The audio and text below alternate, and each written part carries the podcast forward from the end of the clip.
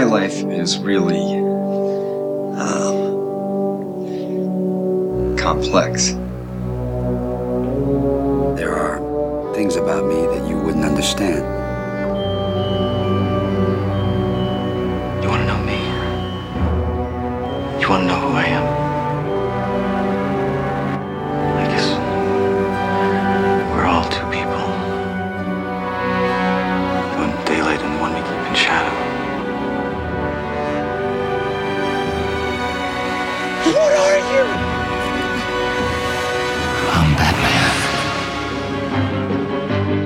Batteries to power. Turbines to speed.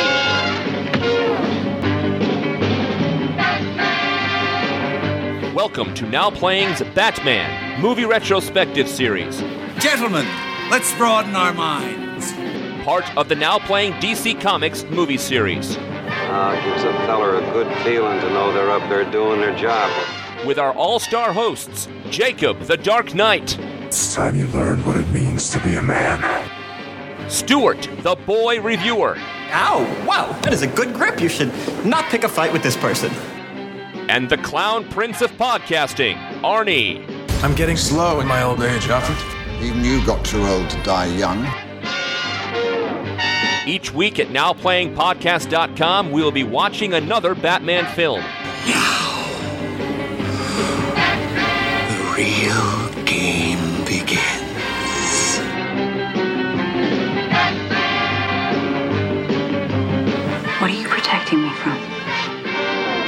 Have you ever danced with a spoiler in the pale moonlight? This podcast will contain detailed plot spoilers and mild language. What do you suppose something like this does to a kid? Listener discretion is advised. Enough monkey business. We've got work to do. Monkey work.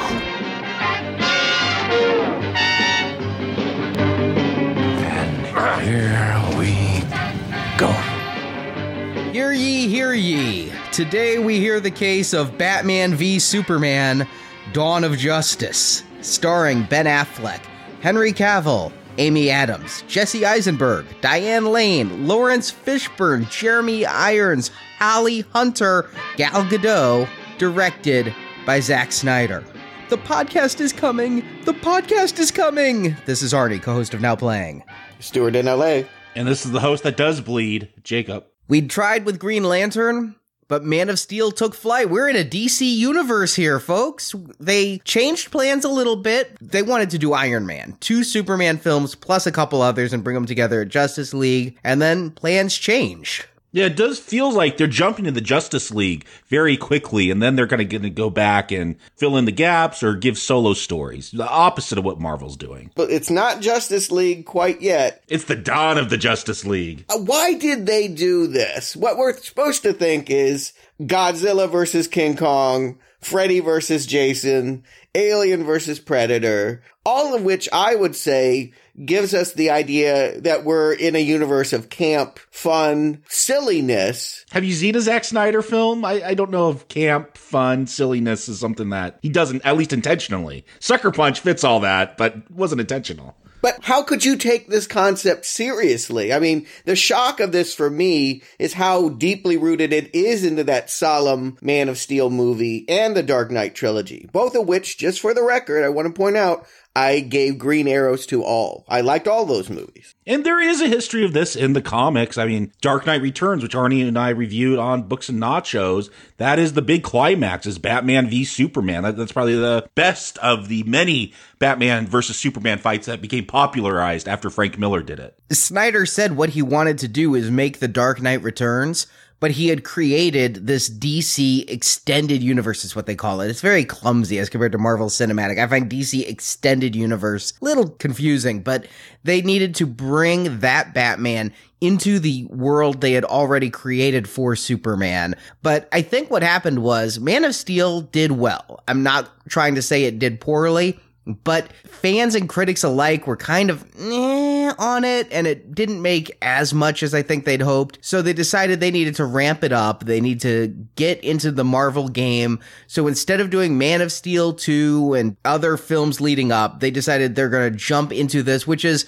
both Batman 1 and Man of Steel 2 and neither at the same time. I I feel bad and we'll talk about it, but for all the supporting cast of Man of Steel who should have had something to do in the sequel, man, Laurence Fishburne, I feel bad for you here, man. Hey, at least you got rid of that earring.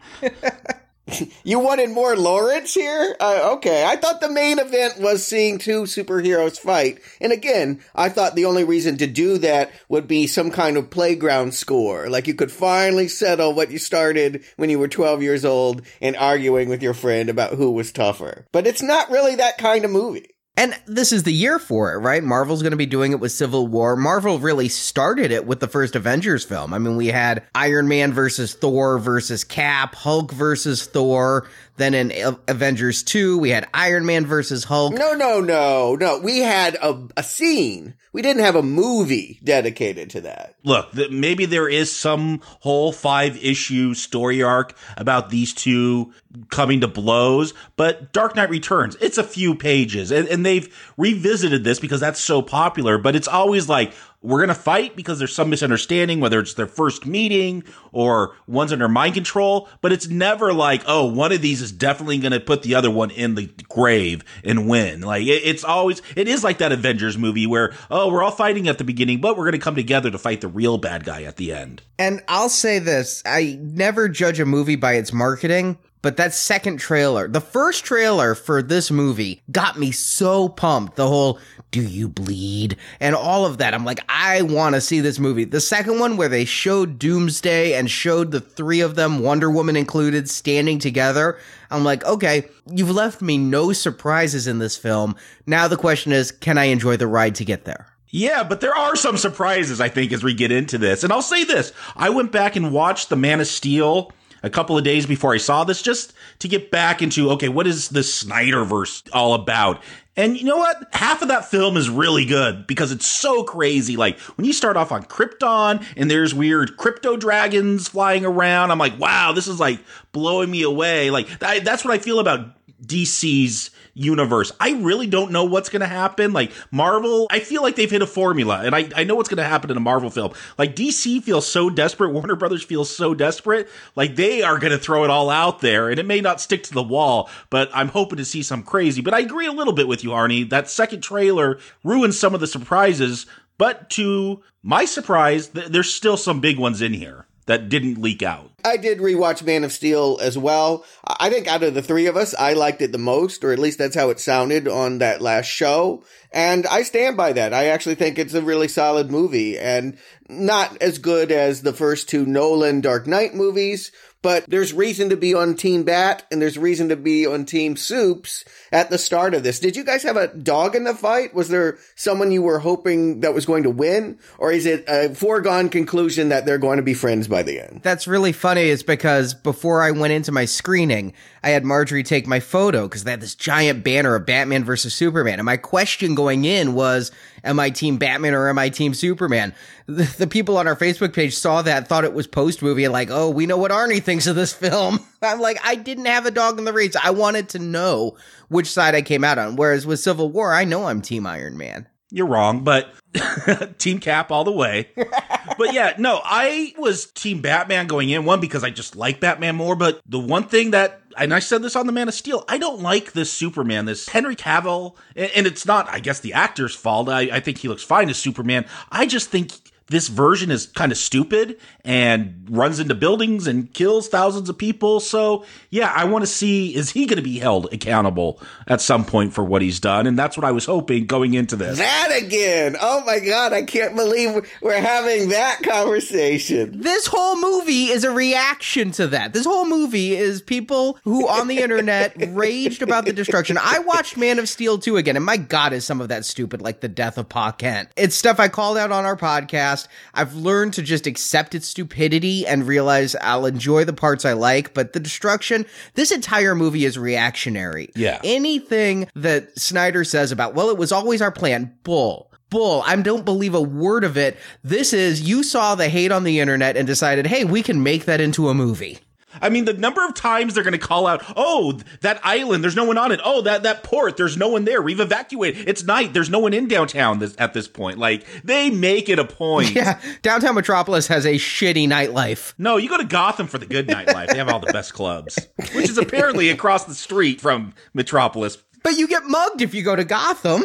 And you die because of Superman if you stay in Metropolis. I could I can't believe they destroyed Metropolis again. We got to get into this. But how did you guys see it? I saw it opening night, crowded show, 3D. I like the 3D. I think the opening scene, which was filmed in IMAX cameras, looks great even on a non IMAX 3D showing. Oh, is that the one that's shot in 3D? That was the time that I thought 3D worked the best was in the Batman backstory that opens the movie or whatever. Yeah. The, all the falling pearls and the, the gun pointed at the audience. Yeah. Uh, that stuff is good. Overall, yeah, I saw IMAX 3D and I felt about it like I always feel about most 3D, but I did like that sequence. And I saw this just on a regular theater. I went to a Thursday night show, and I think the first Thursday night showing, at least at the theater I was at at 6 p.m. And I read online that Fandango said this is like one of their highest selling pre ticket movies in their history. Uh, that theater is about a third full, and it's spring break here. Maybe it got busier as the night went on, but yeah, I just saw it in regular normal 2D. Mine was crowded. It was the first showing. It wasn't particularly animated though, and it was mostly guys bringing a few of their girlfriends. No, mine was a pretty big mix. There was families there, little kids there, which okay, couples there, young couples, older couples. So it is an eclectic mix at mine. And mine, the audience was all ages, like people who I'm sure were like teenagers and adults when they first saw Christopher Reeve grace the screen were there. And one little kid, oh, I felt so bad because when Superman flies down into the Senate, just in this quiet theater, because again, there's one moment of audience reaction I had. The whole theater dead silent the whole time. Superman lands to go testify, and this little kid goes, Superman! Right before like everybody blows up and dies. like you, this is so inappropriate for that child. Yeah, Christopher Reeve addressed the United Nations and it was peaceful. Here it's very different. It is indeed. I think uh, we need to get into this plot and get into this movie. Arnie, you got it? No, I'm going to do something never before done a choose your own adventure type plot summary where I'm going to ask for both of your participation at certain points because I don't know. Yeah, there's two details I don't get. All right. Yeah, let, I'm ready. Let's make a movie. Okay, I'm going to. I wish Snyder had had us in the story room so we could have done it then, but let's do it now. Oh, I know I could have fixed this script. Okay, it's 18 months after the Kryptonian battle that destroyed much of Metropolis. In that time, the Senate has debated if Superman should be allowed to continue his acts unilaterally while the people are sharply divided. But Superman, played by Henry Cavill, has continued to live his life as Clark Kent, living with girlfriend Lois Lane, I think, and saving her whenever she gets into trouble. But Superman doesn't know that across the harbor in Gotham City, a deep hatred is smoldering in the heart of billionaire businessman Bruce Wayne, played by Ben Affleck, returning to the tights. Not these tights, less burgundy tights. yeah. He, he swore he'd never play it again. He's now played Daredevil, Superman, and Batman. but as shown in the opening of the film, when Superman and Zod fought in Metropolis, it brought down the skyscraper of Wayne Financial, killing well, was it just one employee named Jack who died, or were more people in that building? I'm not sure. I'm sure there were more, but they don't want to tell us that because that's a big point of criticism. And it causes another employee named Wally to lose his legs. And Wayne is formidable, as for 20 years now, he's been a vigilante in Gotham City, known as the Gotham Bat. And since the Battle of Metropolis, Wayne has grown cruel. He's branding his targets, an act which causes them to be murdered by other inmates in prison. And this is all because he feels Superman needs to be stopped. Because with his powers, Superman could be a danger to the entire human race. It gives Bruce nightmares of Superman ruling with totalitarian authority. Or does Bruce want revenge for the tower collapsing? A bit of both? Yes. Yeah. Okay. The Bat is trying to track down a mysterious figure called the White Portuguese, who is planning to bring a chunk of kryptonite into Metropolis. The alien rock was found in the Indian Ocean where Zod's terraforming ship crashed. Batman somehow knows this rock can allow him to stop Superman. Do we know how he Bruce knows this? I thought he hacked Lex, but he kind of knew it before he hacked Lex. So no. Okay, yeah, he was searching for the white Portuguese since like the first frame, long before he downloaded Lex's hard drive. So okay. The White Portuguese is not actually a person, but a boat owned by Metropolis businessman Lex Luthor, played by Jesse Eisenberg. Like Wayne, Lex also believes Superman should be stopped, and not just Superman, but all the other metahumans in the world. You know, like Cyborg, Wonder Woman, The Flash, and Aquaman, who are all going to cameo in this film. Lex tries to work with the Senate Committee on Superhuman Activities, and they give him unlimited access to Zod's spaceship, which is still sitting in the middle of Metropolis almost two years later. And they also give him Zod's corpse. But the chair of the Senate committee, Senator Finch, played by Holly Hunter, blocks Luthor's request to bring in the kryptonite. So he takes Wally, that Wayne employee who lost his legs in the Metropolis battle, and funds his public debate against Superman. And when Wally is going to testify before the Senate, Luthor uses the man's wheelchair to smuggle in explosives and blow the whole place up. It's also unclear how Lex knows, but he knows Bruce Wayne is Batman and Superman is Clark Kent. But he's doing all this while sending Bruce letters saying things like, You let your family die! That's my best Jesse Eisenberg, and it's not going to get any better. it might be better than the Jesse Eisenberg Eisenberg. and it fuels Wayne's anger against Superman. And Lex lets the bat steal the kryptonite? I think. No. No? So the bat just steals the kryptonite. Yeah. Yeah, I mean, that was his plan all along, yeah. Okay. But, I mean, Lex wants Bruce to have the kryptonite. No, he wants the kryptonite. He doesn't want Bruce to have it. But he wants Bruce to kill Superman. We're getting there. All right. No, he he go he makes Bruce kill him because he stole it. Hmm. Really? Yeah. okay. He's crazy, okay? He's crazy. It's a choose your own adventure plot summary. Jacob turned to page 72, Stuart and I turned to page 41. Got it. but when the bat is finally armed with the kryptonite and ready to fight Superman, Luthor forces Superman in the match. First, by pushing Lois Lane off a skyscraper. I know, I know. he needs an app for that. That bitch is getting into so much hot water that he might as well just hang out and be her personal bodyguard. Yeah, I mean, I think that's his role here. It truly is. He ought to just be her bodyguard. He is, okay? And I think that's always been Superman's role, but let's try to get through the story. After rescuing Lois, if Superman doesn't bring Lex Batman's head within one hour, Superman's mother, Martha, will die.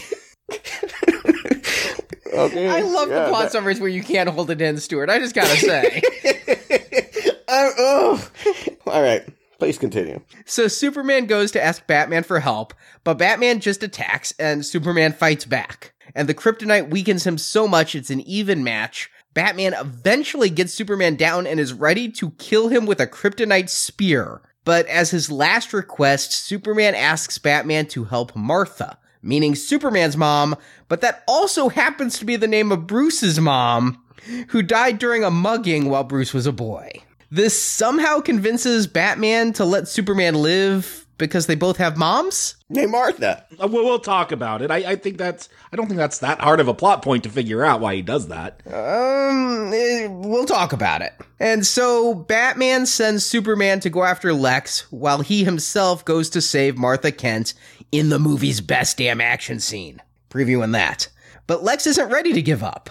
Using Zod's corpse and Lex's own blood and the Kryptonian cloning machine on Zod's crashed ship, he births a mutant deformity, a giant lizard looking beast that we're going to call Doomsday, even though it's just a dropped line here. Doomsday starts to rampage through an abandoned downtown metropolis. Where there's no one. Everyone's gone home. Yeah, it's nighttime. they roll up the sidewalks into Metropolis at sundown. You can set off A bombs in this port and it won't hurt anyone. And this causes Diana Prince, who's kind of been in and out of certain scenes, played by Gal Gadot, to come out of retirement and join the fight as Wonder Woman. And Wayne realizes that the kryptonite spear is the only way to kill the beast, so he lures it back to Gotham's harbor. But Lois had thrown the spear into the harbor, and Superman has to fly into the water, get the spear, and even though it weakens him, he flies it in to spear the beast. But Doomsday stabs Superman back, and the two die together while Batman and Wonder Woman watch. So we end with everybody mourning, and Superman has two funerals one national as Superman and one private as Clark Kent. And at the private funeral, Martha decides this is the perfect time to give Lois the engagement ring Clark had bought her. And Wayne and Prince talk about assembling all the remaining metahumans for an upcoming yet undefined fight. And Lois throws the first handful of dirt on Clark's grave, which starts to rise up as we cut to black and credits roll. And you didn't even cover the two things I don't understand in this movie. Yeah, wow. What a plot. yeah, those aren't even plot points. I gave the plot of Batman v Superman Dawn of Justice. I did not give the plot of Justice League Part 1, which is clumsily inserted here. Dawn of Justice. Does this mean anything other than, hey, folks, we're leading up to the Justice League? Is there any dawning here? Is there any justice here? There is a lot of debate about fairness, and it is kind of a courtroom thriller for half of it. I, I, do feel like they want us to think that, like, oh, look at these two sides and how they go about solving crime or dealing with threats and which one is right uh, look, this isn't Christopher Nolan who is able to tackle heavy subjects like this and turn into allegorical tales and superhero movies. Uh, so I'm just going to take it at the most base level. This is a prequel to Justice League. Yeah, it's obviously meant as that. Again, I wonder why they couldn't have just done that because I won't ever really understand why Batman wants to kill Superman. Although I understand the reasoning, it seems cray cray. And in fact, the world seems really nuts. Like, I'm just going to put it out there Team Superman, this entire movie, I do not understand why everyone is persecuting. And again, I'm not talking about how I might have enjoyed the characterizations. I'm just saying from a stance at the beginning of this movie. We have Superman as a paragon of rational hope and everybody else. So maybe in this way, it does feel like the real world in that even a superhero that wants to save us from ourselves would be a source of controversy. That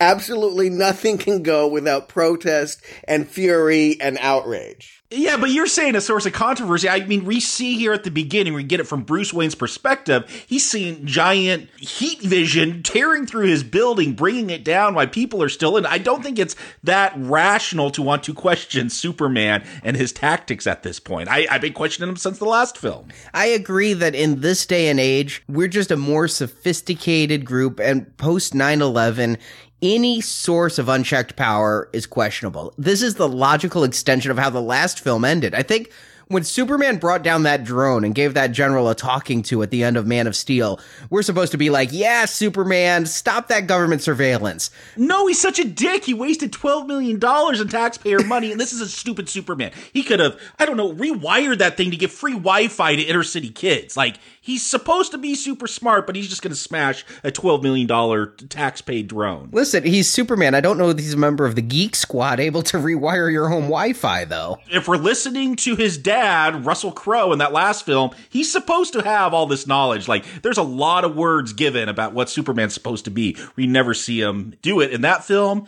and I don't know if we see him do it in this film either. Okay, super villains are attacking the city, and if Superman can't cleanly and while saving every every single individual tackle these creatures, he should just get the hell out and let them kill us all. No, that's not what I'm saying at all. But we've seen similar things in the other Superman movies where they have solutions. I feel like producers, whoever, I don't want to blame just Snyder or Goyer, whoever thought it'd be a great idea if we got to see this mass destruction.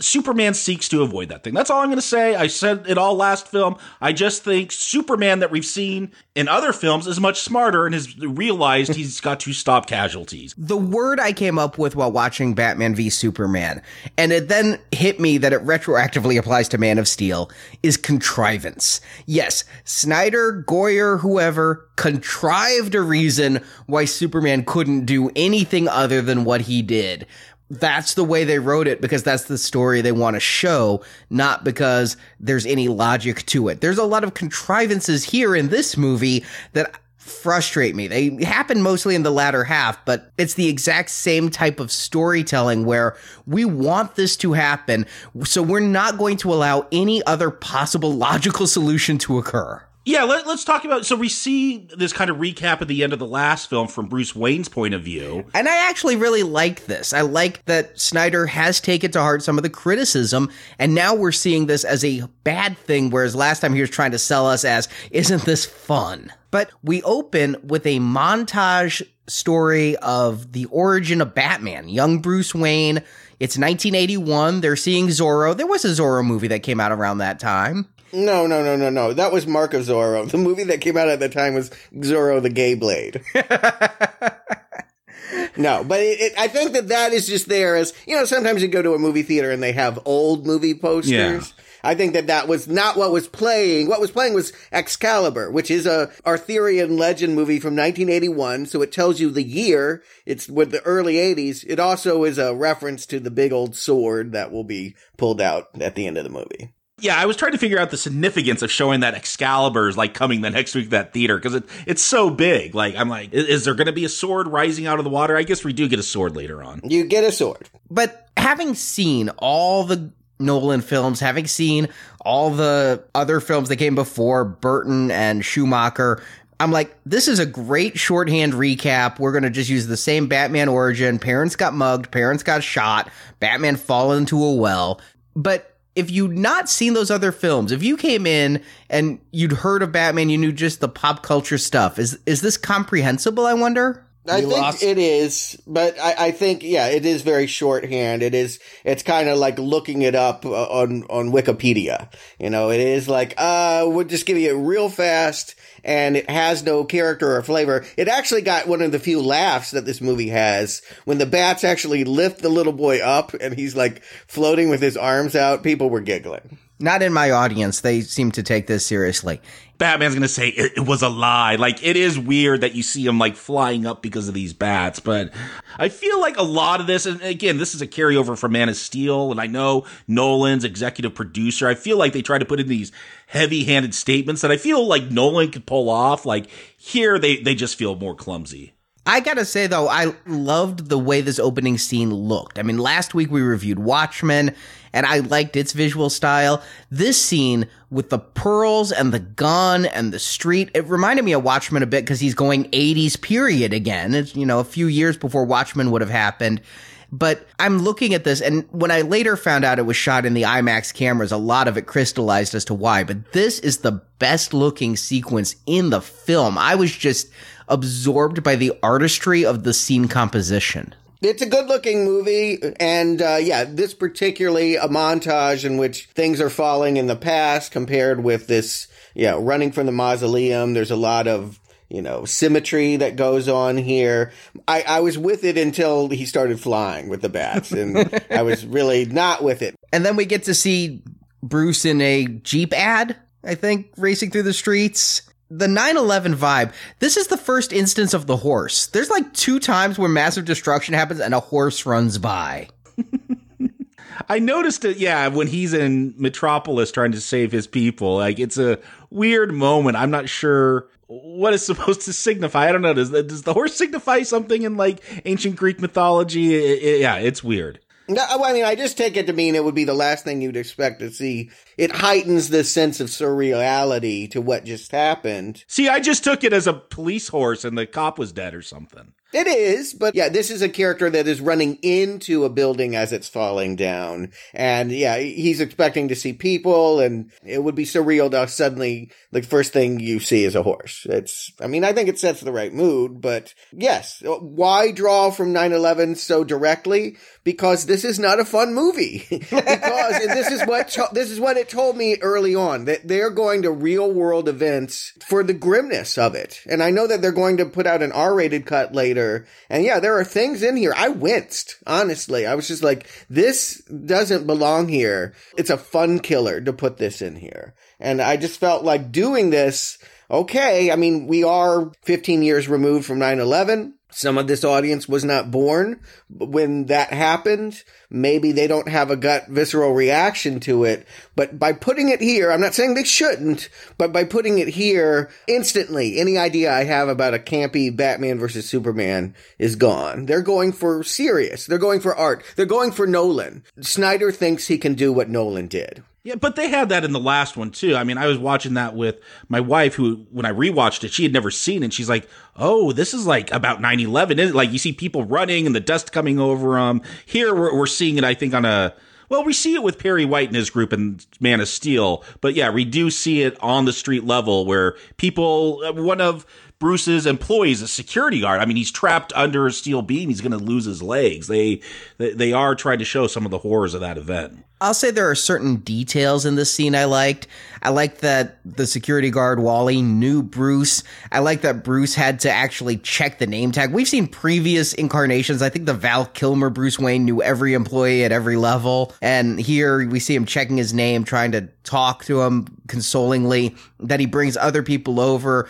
I mean, Batman is being a clear hero in a time where people are considering Superman to be acting like a villain. Yes, he seems to be doing the things that you want Superman to be doing, like that little girl saved from falling girders or whatever. Like this, I don't want to call it small stuff. Obviously, every life saved is a valuable one, but it is a person to person level rescue as opposed to I've got to stop the big world builder machine.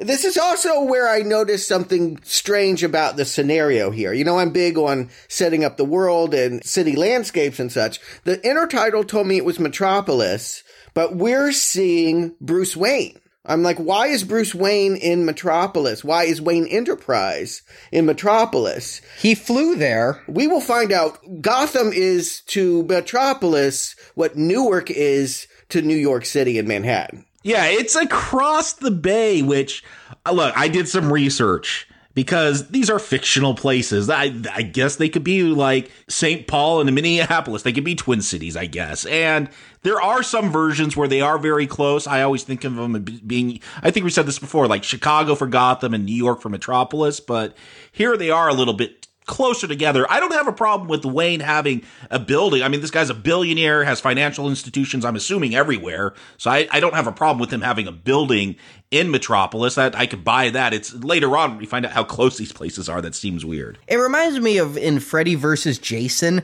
how those two had to fight in the real world, Jason's arena, and in the dream world where Freddy rules. Here, they're going to have to fight in Gotham and in Metropolis. They have to go to each other's homes. So by making it that close, it probably was very convenient versus having to traverse multiple states. Yeah, I, I, it is out of convenience, but it makes you wonder why Batman doesn't help out more in Metropolis. They're essentially the same city, the way that I would see it, and that seems wrong. One of the things I thought going into this was because I heard a lot about, oh, they're really using The Dark Knight Returns as some source material for this film. And there's a couple of things they, they do from that graphic novel, but I thought one of the big ones was that Bruce Wayne was going to be retired as Batman. When we jump ahead 18 months, I thought, okay, it's taken him a year and a half to like trying to get back into shape because he's decided to take on Superman. I don't think that's the case though. He's always been Batman. He hasn't retired, has he? No, he they say he's been fighting this crime for 20 years at this point. And I like that. I like that we have an older Batman. I think Affleck compared to his Daredevil performance where he was still in his 20s I think. Here he's in his mid 40s he's showing it. He he got into shape. Those shoulders yeah. are big. Those muscles are big. I'm not he's not just in shape. He bulked. I mean that's amazing. I think he skipped leg day though.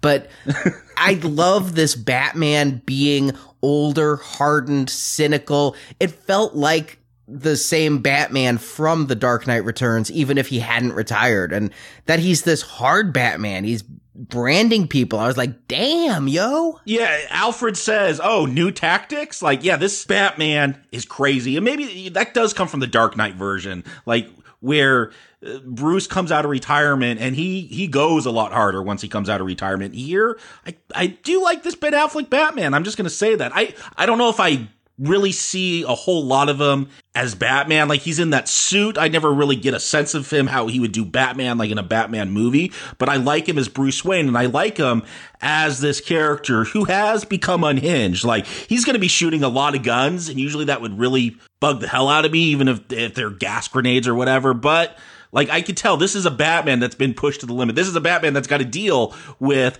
alien beings that could bring down your city. It's worth pointing out that they did approach Christian Bale for this. That the original plan was, I heard the offer was $50 million, probably for a multi-picture deal, but still $50 million to put on the cowl again. And I thought, well, that's ridiculous. They're obviously doing something different. His Batman wouldn't fit into this kind of thing, but it actually would fit. Christian Bale could have come back from France and Catwoman or wherever the hell he was at the end of the last movie, that this could be a direct sequel, not only to Man of Steel, but Dark Knight Rises. But Bale, just to counter that though, I Bale said he was actually open to returning to Batman even without Nolan, and they never asked. So you know, Hollywood rumor being what it is. Oh, okay. So maybe that didn't happen. Even though Bale denies it, it sounds right because first of all, like you just said, Jacob, Batman retired. We left The Dark Knight Rises with him retired. He's coming back. And why the hell is Wayne Manor burned down in this film?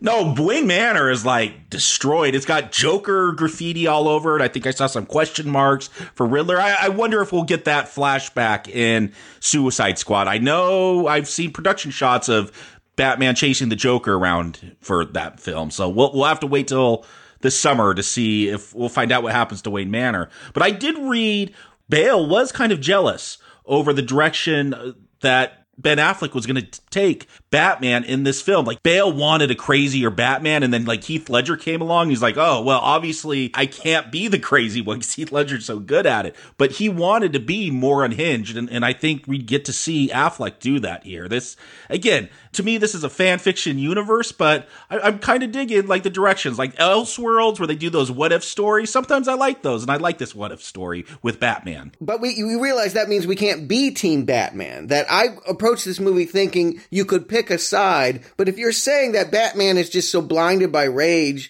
and anger that he's crazy and doing unjustifiable things, then there's only one choice. Well, I don't know what you're considering unjustifiable. Branding a sex slaver. I don't have a problem with that. I'm a big Punisher fan, and I feel like this Batman has a lot in common with the Punisher from Marvel. And that is a problem for me. Batman shouldn't be the Punisher. However, I still find that there's two sides here. Superman is a power that should not go unchecked.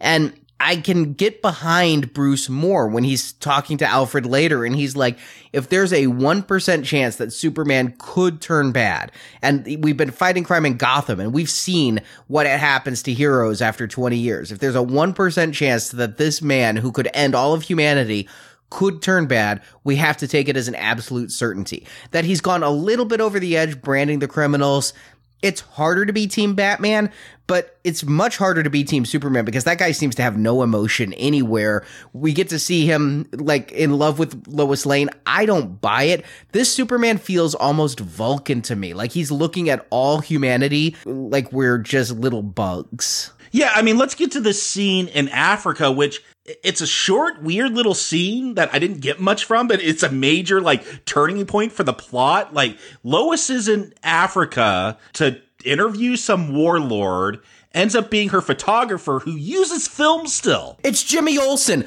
I looked this shit up because I'm like, is that Jimmy Olsen? He's got a camera. Jimmy Olsen's a CIA agent? See, this is Jimmy Olsen who's been co opted by the CIA. You look at the credits, this man is Jimmy Olsen. This movie starts by shooting Jimmy Olsen in the face. Like, they, that's the name they gave this character? Yes. Wow. Yeah. Wow. And here, the funniest thing is, like, the last movie, Jimmy Olsen was supposed to be that Jenny. She was supposed to be Jenny Olsen. They never say it, so they could always retcon it. But you look at those credits, that man is Jimmy Olsen, shot in the face. And can I also just say another take you out of the fun moment? Like, we've had a lot of, like, public execution stuff that's gotten out there. Like the idea that they just assassinate him in this way, it left a real sickening feeling in my stomach. Well, I don't even know what's going on at this point. I'm, I'm still blown away that he's using film. Like last Man of Steel, Lois has got that real nice digital Nikon camera. I was thinking the same thing. Yeah, I'm like, I'm like, yeah, take that film out because there's really an SD card hidden somewhere in that thing. But no, Lois is taken indoors by this warlord bodyguards or something. They turn and shoot the other people in Africa. It's Anatoly. We'll find out that it's a henchman that works for Luthor. Yes. And Lois is even asking the warlord who's paying for these security contractors. And later we're going to find out Lex is paying all of the security contractors. He's infiltrated this. He's doing this to frame Superman for all the shootings that the security contractors are going to do because when you have heat vision and super strength what you use is a gun? Okay this is a big one for me. Are they saying that superman is shooting people? Because later there'll be an african woman who is not even there claiming that he came into the village and showed no mercy. No no no. Uh, i got this on the second viewing that african woman is saying what Superman did was unilaterally take out this warlord, which created a power vacuum. The government came in and showed no mercy to the people and slaughtered the villagers. Which again, this is an ineffectual Superman. He's only going to show up to save his woman. Like he could have came and stopped those bullets. He moves, up, you know, very very fast, but he shows up only to save Lois Lane. And then he, oh, he's such a dick. He does that little smirk right before he crushes some warlord through a bunch of walls. And I understand that you could probably say because he was so fast, Superman punched the wall and then carried the warlord through. But come on, he smashed that no. warlord like a fly. No, he got that smile like, ah, oh, I get some bloodlust going on now. and your team soups? You're okay with Batman branding people that is certain death once they're put in prison, but if Superman does something that might kill a bad guy, he is horrible dick. Look, we were told by his father that he is going to lead humanity to, to rise to the sun and to be our best selves. He is not our best selves. That, that is the problem.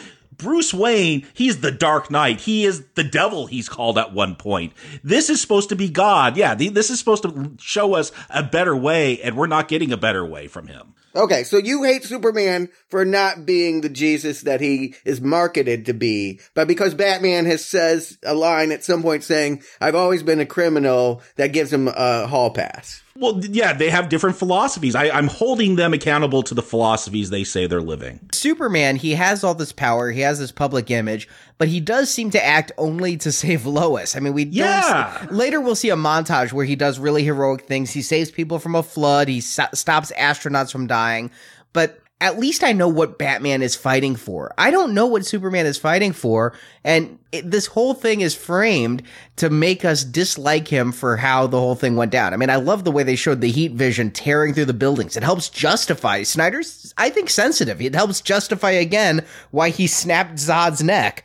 But I just find it very hard to get behind Superman because I don't know what he's fighting for. I don't know what he wants. I don't know why he's doing the things he's doing. So I'm Team Batman because I have somebody to relate to, even if I don't agree with his actions. It, it, it's like going for Rorschach in Watchmen. Like he's an awful person, but like he's got a moral code that he sticks by. You know what he's going to do. And I was thinking about Watchmen more than once in these setups, partly because yes, it is hard to identify with these characters. It is hard to root for really anyone in this movie. I can kind of understand where they're coming from, but never feel invested. And boy, I was saying that a lot last week on Watchmen. It is just as true here with Batman versus Superman. Ultimately, I don't have any dog in this fight. I think I'm Team Wonder Woman, maybe, but we'll get yeah, there. That, yeah, we'll get there.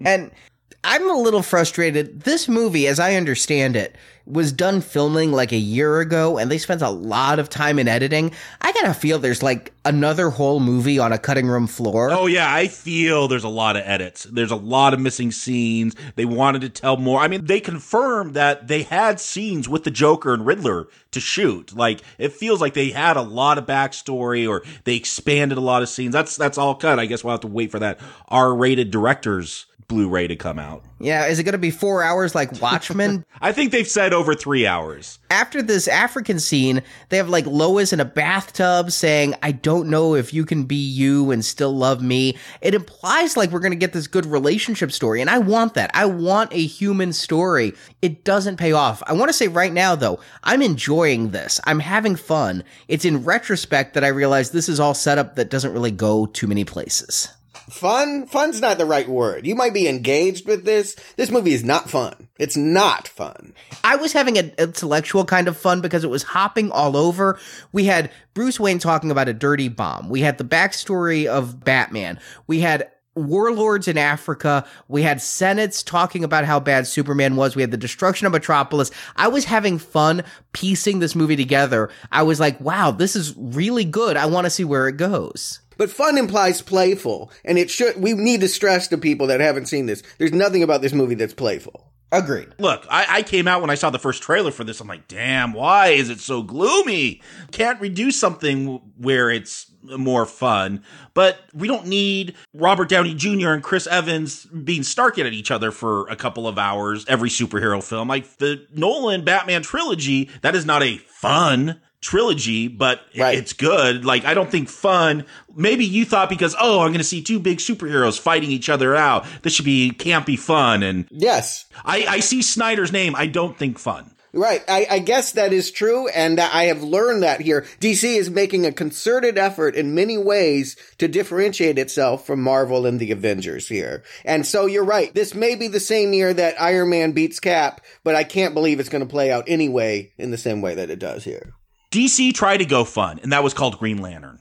Oof. Yeah, good point. Yeah, and they shouldn't do that. They should work, go with what's working for them. And I do feel like that Dark Knight trilogy and to a lesser extent, Man of Steel worked for them. So it's not the wrong choice, but it, uh, you guys weren't surprised? I, I guess it sounds like you just think Snyder does this thing. And so this is what you expected. This is what the trailer set up. It's not like they're trying to differentiate themselves from Marvel.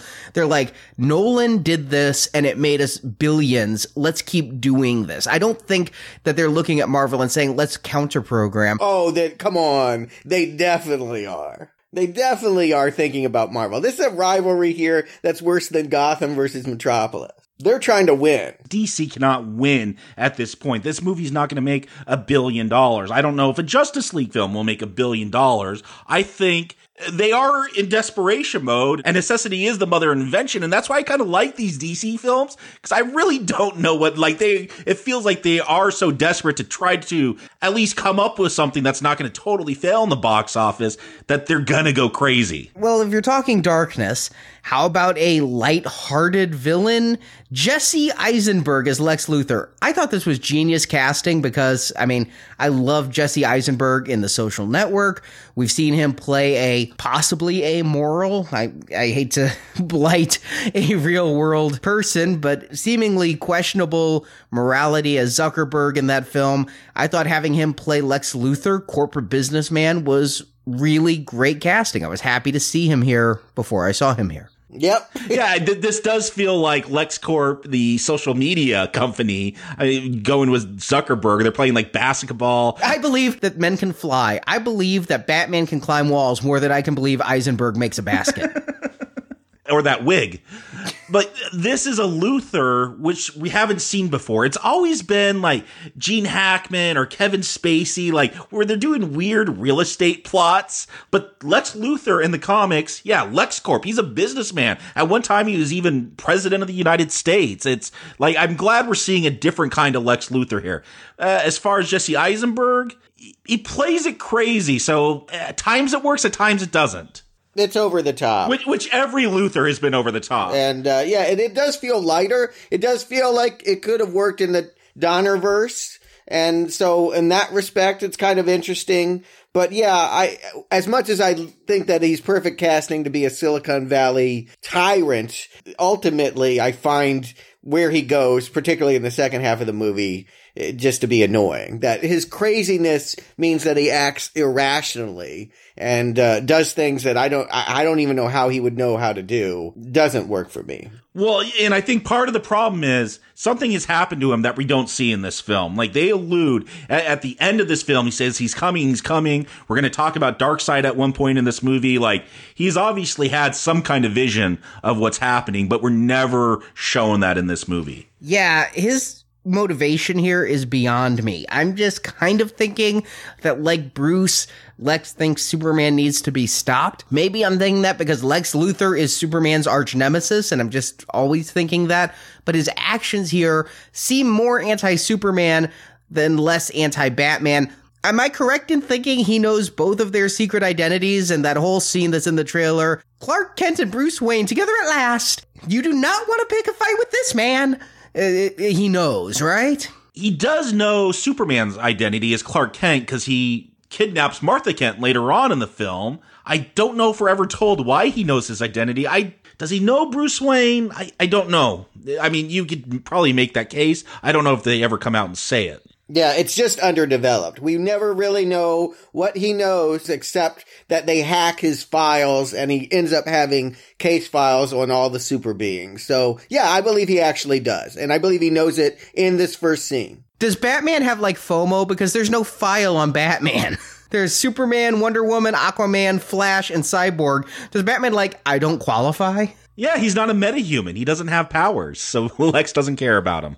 But I think he knows. I mean, I could be wrong, but uh, I take it to mean that yes, he engineers this party just so that these two can first stare down each other. Because we need a party scene. Party scenes always so helpful in a superhero movie at bringing characters together and having everyone explain what it is that they want. Yeah, and it's not just Batman and Superman come together here. This is where Wonder Woman's introduced. I didn't recognize her the first time. I know Gal Gadot from those Fast and Furious films. Here, she's so elegantly dressed. I thought she was another one of Luthor's aides because Luthor has this really attractive person who's hanging on him the whole time. And the way Diana Prince or Wonder Woman is eyeing Clark Kent, I think one of Luthor's people knows he's up to no good. I just didn't recognize the actress yeah, well, Lex does have this henchwoman who follows Bruce around. So, uh, yeah, I can see how you might make that mistake. Yeah, every woman in this movie is slinky and attractive and gives the same facial expressions of sideways eyes and what have you. But yeah, they're both eyeing Wayne because Wayne slips away to go down and hack the mainframe in the basement. And I think everyone knows what he's doing, but it is Wonder Woman that gets away with the hacking device. Yeah, I do like you see Superman. He's able to hear that earpiece as Alfred's talking to Bruce Wayne, and that's how he picks up on it. He he actually uses his powers to do something smart here. I did like that. I liked that Bruce thought he was being so sly with that Alfred earpiece, and Clark's like, "What the hell are you doing?" and he must know too at this point, right? Like it, when when he is going to face down Batman later, he doesn't unmask him because he knows who's under the mask. I don't know if he knows then or not. I mean, Superman doesn't ever use his X-ray vision in this film, but we know he has it from the last one. He could just look under the mask and be like, "Oh, I met you at that library gala." Right. I think he knows. It's never cleanly established when anybody knows, but this is a world where there is no secret identities between the principal characters. Everybody knows everybody. So Lex just had this dinner to bring those two together? I think so. Yeah. I mean, ostensibly he's being celebrated for helping out a library. And I think he might also be celebrated because he gave a bunch of money to people that are going to let him have access to all the alien stuff, right? Yeah, there's been all this stuff with Senator Finch, played by Holly Hunter. There's another senator, and Lex is meeting with him. Is that another senator? Who yeah. the hell is this guy? He's some politician because he's getting him access to the Kryptonian ship. He's getting him access to Zod's body. I couldn't tell if that was Finch's aide, if it was another senator. Who the hell this guy was? Was no, I mean he's getting him access, so I don't. It's he's not Finch's aide. I took it as Finch decided to help him and then changed her mind later and blocked the kryptonite, but it's very unclear. There's two characters who are important that really aren't cleanly identified, and whoever gives Lex access to Zod is first one. Yeah, I have no idea who that is or why it is. It feels like something they shot in a day to fix it when they realized that the audiences weren't understanding that Lex got all of the stuff that he was asking for from Finch, that she denies him. She has a big scene where she claims that, you know, he's just using this under the banner of creating fear and protection. He's just creating a weapon for himself and she won't be a part of it. She's not going to drink piss and call it tea. Yeah, and he wants this big chunk of kryptonite that's been found because Superman can't bother lending a hand to clean up this giant ship that he smashed in the Indian Ocean. In Superman's defense, if he went to the giant ship that had a whole bunch of kryptonite on it, he couldn't lift it anyway. He didn't know that, I don't think. I don't even know how that kryptonite got there. Yeah, my question next is is the ship powered by kryptonite? It was terraforming the earth. Did it turn some of the earth into kryptonite? Was it carrying kryptonite like let's take some chunks of our planet as a souvenir? It is not explained. Okay. Yeah, it is not clear, but there's a very small quantity and everybody wants it. And much of the middle of the movie is about who has the kryptonite rock. I want to just say though, there's so much to establish in this film. There's so much going on. I was perfectly okay with giving them the mulligan on oh, Okay, kryptonite rock on that ship that crashed. I'll go with that because do we really need to have an asteroid coincidentally hit Earth at this time too? No. No, yeah, it's acceptable in this respect that, yeah, it came from space in some way from Zod's ship, whether it was an amalgam created by the crash, something he was carrying, the fuel they used to pilot around, all of the above, I don't know. But yes, it is here from outside this world, and so they can't make more of it. Lex has to get what was found.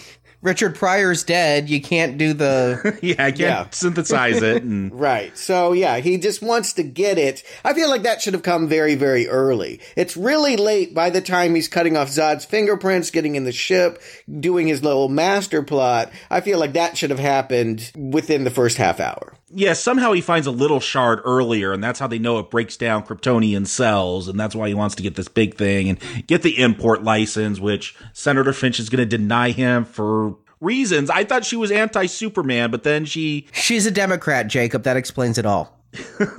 Well, I, I was just to say this feels like clunky dialogue that a Nolan film would do better, but Goyer's doing it now. And, uh, you know, democracy is about people coming together and just talking. And so she's all of a sudden doesn't want to make a weapon that can kill Superman. Yeah, I, I was being serious when I said she's a Democrat, and that explains it. Is she's the head of this committee, and she believes in vigilance, but she shies away from armed force. She shies away from the more Republican view, and I'm just going stereotypes here of let's build a weapon so that we have it in case we need it.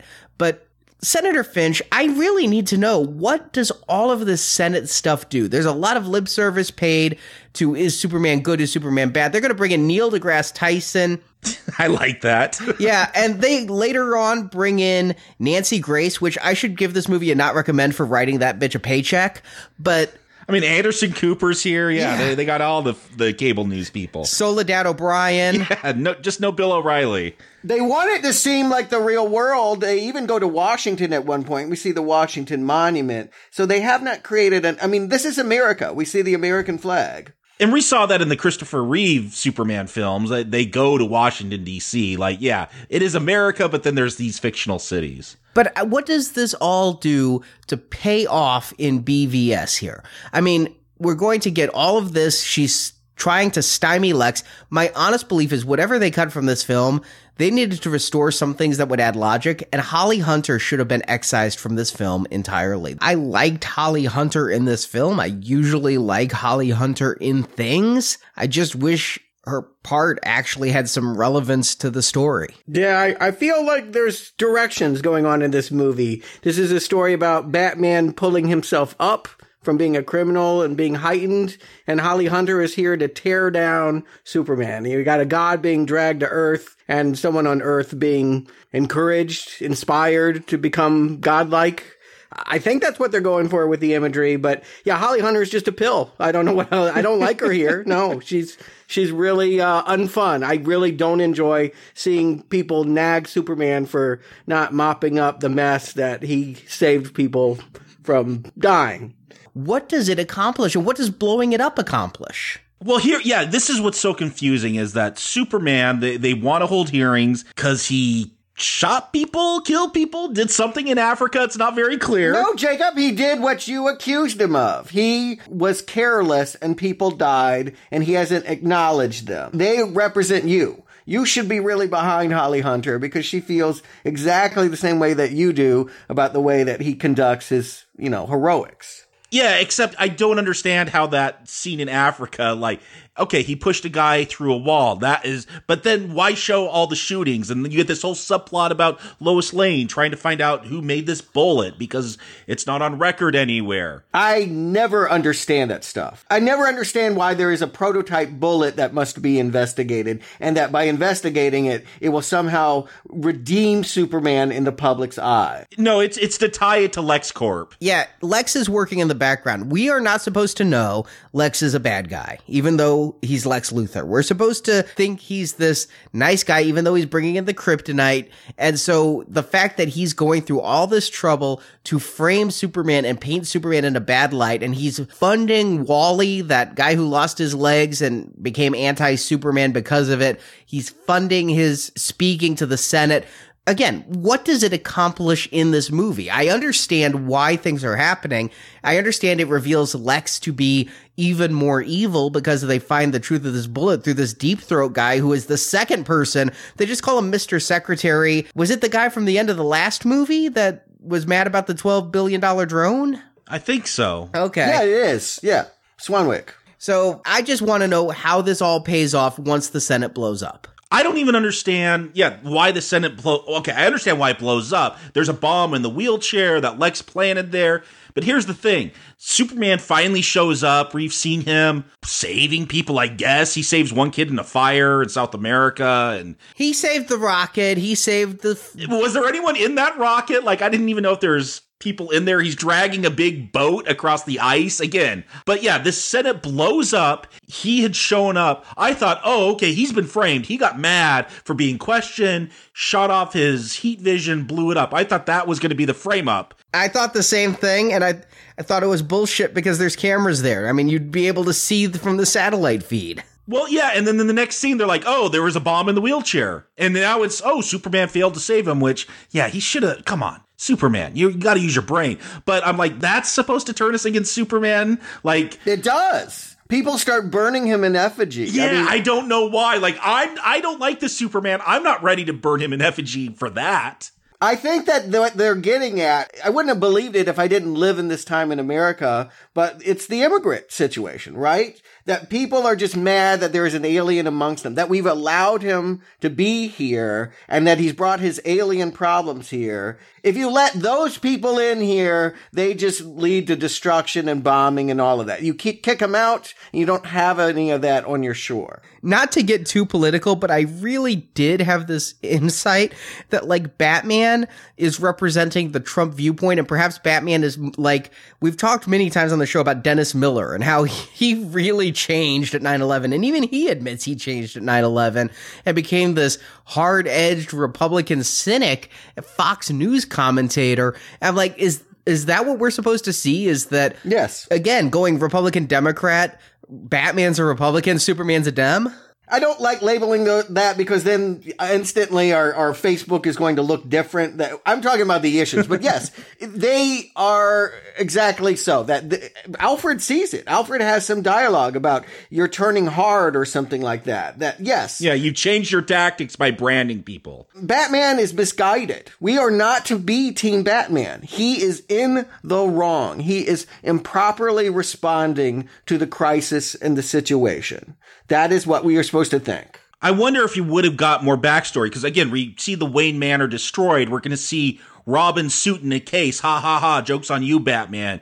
Uh, suggesting that the Joker has killed Robin. Like I feel like there's all this bad stuff that's happened to Batman, but because Warner Brothers is doing this whole universe very oddly. like we're seeing this before we get the actual Batman film. Like I do wonder if you'd have more sympathy for Batman if we've actually seen what he's been through. No, no.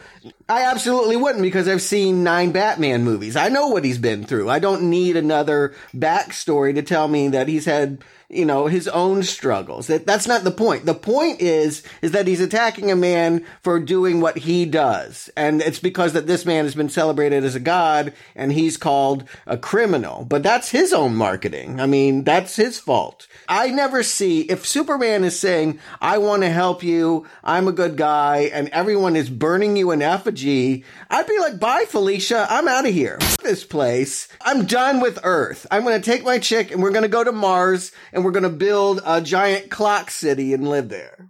So you are Diane Lane, you're Martha Kent in this film because before Superman goes to the Senate, he goes to talk to mom and she's like, You don't know this world a damn thing. Like, it was kind of annoying with Jonathan Kent, Kevin Costner's character, always being like, No, don't reveal yourself. They're going to hate you. Don't reveal yourself yet. And now his mom's just like, like No, you don't need to help people. Just get the hell out of here. Is Martha Kent an alcoholic? She seemed to be slurring. I really thought she was drunk she's had some rough times. I mean, to be fair, she's going to bury a son. She's buried a husband. She's working at a diner. I mean, yeah, not even a Denny's. She can't even get that ginger to give her a well, job. Well, they blew up the IHOP in the last film. Oh, right. But yeah, I mean, am I siding with her? No. When she said that line in the last movie, I'm like, that's a little harsh. That's not necessarily a great message, but you look at the response of the world. Hey, I tried to save you and all I get is wall to wall 24 hour media coverage of how shitty I am, I would be done with it too. The only, you get the sense the only thing keeping him on earth is his love for Lois. That is literally the only reason why he sticks around. So he's Dr. Manhattan. Yeah. He is. That is exactly the conception. He is Dr. Manhattan. And again,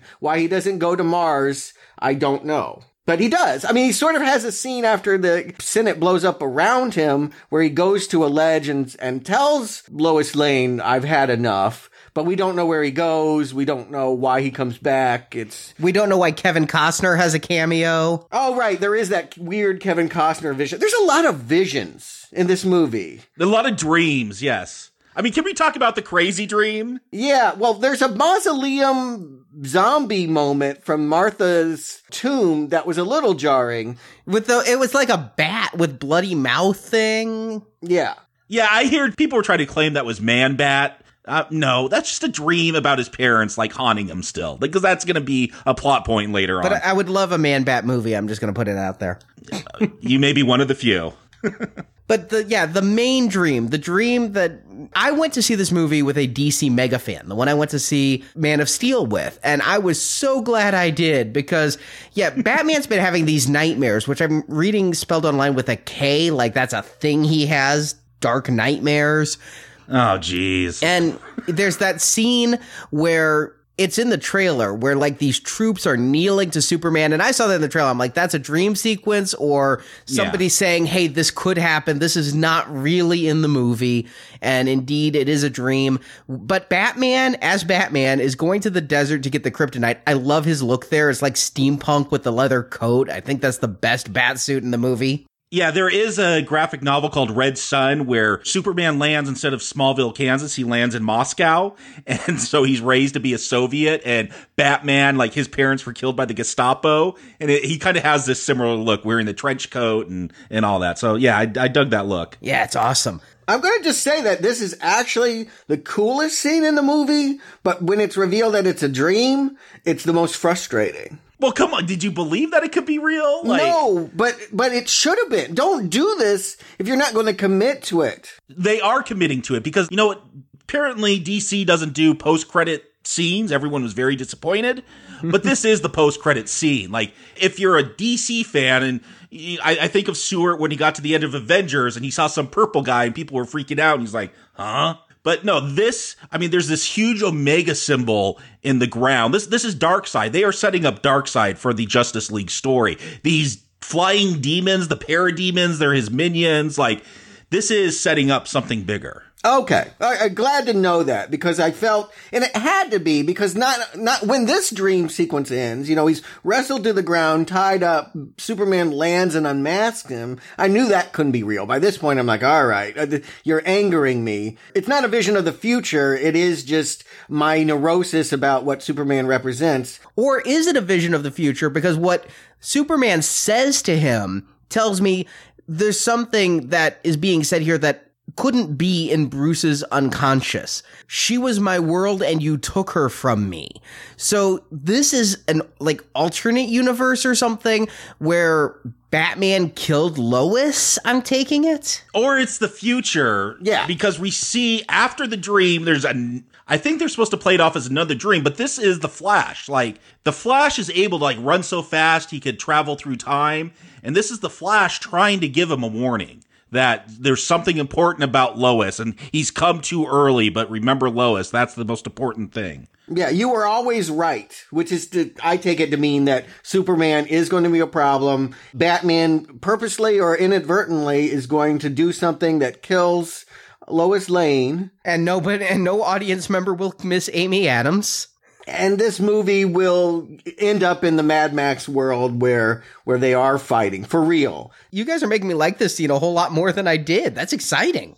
No, it's not an exciting scene. It's a false tease. Well, they'll never make that movie. No, well, I think this is what they're building up to in Justice League. If Infinity War is all about Thanos, they got to bring Darkseid in. I mean, that's that's who the Justice League is got to fight. I don't care about Darkseid. They are not going to destroy the world and have two superheroes fighting in the dust with armies and their logos on their little epaulets or whatever running around with guns. I would love to see that movie they're setting up. I honestly thought this was just Bruce Wayne having a nightmare of what Superman could become.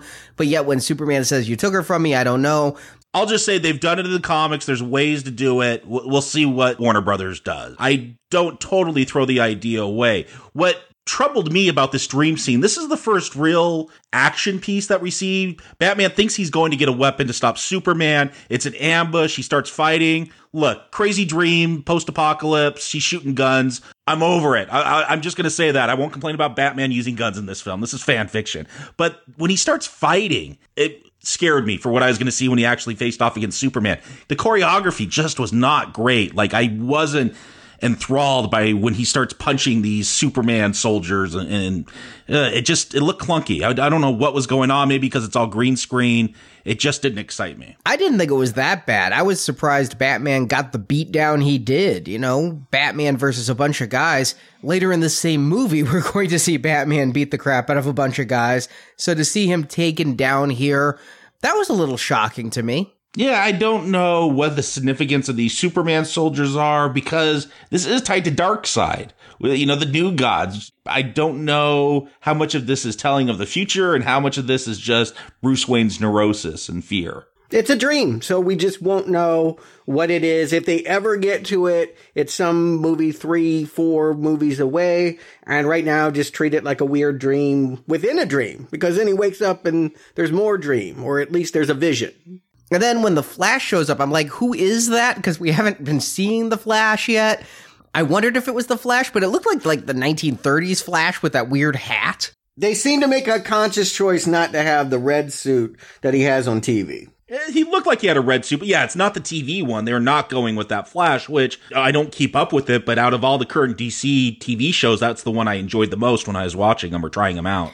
But yeah, he says, find Lois. She's the key. Find the stone. I'm like, okay, this is the Thor taking a bath scene in Age of Ultron, is what this is. More exciting, though, than Thor taking a bath. No, I don't think the Flash yelling, find the stone is any more exciting than Chris Hemsworth without his shirt on, which I don't find exciting. It's like a David Lynch moment. Yeah, what, what again, what I said at the beginning, DC feel so desperate to like try to get something to stick that they are really throwing everything out there. And as someone that's a DC fan, to have like this flash moment where he's tr- running through time, trying to warn Bruce Wayne, like I'm, I'm kind of digging that. As a fanboy, that's working for me. Again, if I thought they'd ever get there, I would be more excited about this tease. But th- I think that it's much like the the Bat monster breaking out of the mausoleum, or even a Man of Steel when he's falling through that pit of skulls or whatever. They just are prone to having these cool flashbacks or dream sequences that are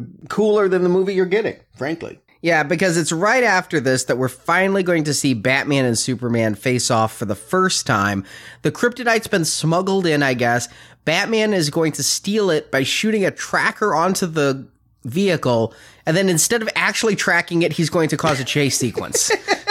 where he takes the bed of the tractor off, but fortunately that tracker stuck onto like the one piece of that covering that was on that truck. Like, why would you blow that thing up if you're trying to track it? Yeah, it's hilarious to me. You pick one or the other. You're either covertly, sneakily watching it get back to LexCorp, or you're ambushing them in the Batmobile.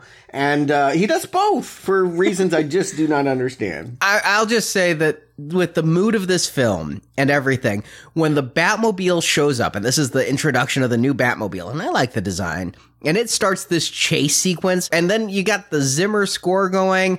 I'm like, you're not gonna do Dark Knight. You're just, you can't do that. Don't try. And indeed, Snyder cannot give us as exciting an action scene as Nolan. And no, it, it's not. Gal Gadot's here Fast and Furious. That's what I'm thinking. This is no Fast and Furious. A lot of the problem for this outside, it's this film is all at night, whereas Man of Steel is all during the day, day, night. Yeah, I get it. It's so dark though. Maybe they underlit the projection I was watching, but I had a hard time following a lot of this just because it was such a dimly shot scene chase. I liked it in the sense that oh, the Batmobile, we hadn't seen it, and it's good to see it. I'm as a vision. Ben Affleck in the suit, the Batmobile that will turn into the Batwing, all of the design ideas, the new house that's all made of glass, I, all of that, I think, great. Aces to the art direction, the costumers of this movie, but as an action scene that gets me adrenalized, like Watchmen, I can't get excited about a fight where I don't know what I'm supposed to want. And I don't know what I'm supposed to want. Does he want the thing to get tracked back to Lex and find out who stole it, or does he just want to get the thing? I I don't know. At this point, he knows it's Lex because he found out who owns the white Portuguese, and Alfred calls Oh, him right. out. Which was a boat, not a person. Right. So he just needs to get the thing away. He can't wrestle it away from a couple of Russians. Apparently, he's not that great. He's o- he's an hmm. older Batman, but Yeah. He can still do the CrossFit though. He's got the PX90 at home, pulling the tire. he should just start the BatFit program, and he could make more billions with BatFit. I love. Oh god, when he was doing the pull-ups and there's weights on his knees like that, those huge heavy weights. That was. I, I know it's CGI and all, but still, I was like, wow, that is a strong Batman. But Clark Kent throughout this whole movie. He's been assigned to sports by Perry White, who's t- been turned into this headline spouting cliche of a newspaper editor instead of an actual character that he was last film. And he never does sports. He was barely in that last film, but okay. yeah, you want more out of Larry than I do. I, I don't care if Larry is in this movie or not. He can end up on the editing room floor. But Clark is obsessed with the Gotham Bat. And I like Perry's one line here. Yeah, crime in Gotham, water is wet. Where's the headline, you know? But one of the few laughs in my theater. Yeah, I got a response. He's just, for some reason, fixated on Batman. And it's because Batman started going darker. That's when he got Superman's attention, when he started branding people and things. And so Superman's going to interrupt this chase, smash the Batmobile, rip its hood off, and say, You're retired. Yeah. And yet it's still, he can drive it home. And it appears to be fine. It, hey, that workout scene has some rebuilding in it. He has to re- rebuild the machine. Yeah, that thing's limping along as he's going back to the Batcave. And Alfred's a mechanical genius. I mean, there's no Lucius Fox. We need to streamline this. But yeah, Alfred is able to help. This seems like, you know, DC did this thing, Earth One, where their original graphic novels, they've done it for Superman, Batman, Teen Titans. I think they're doing a Wonder Woman one. But it's really like, let's do graphic novels where they're just the new updated origin stories for people who like movies and they don't want to read 75 years worth of comics.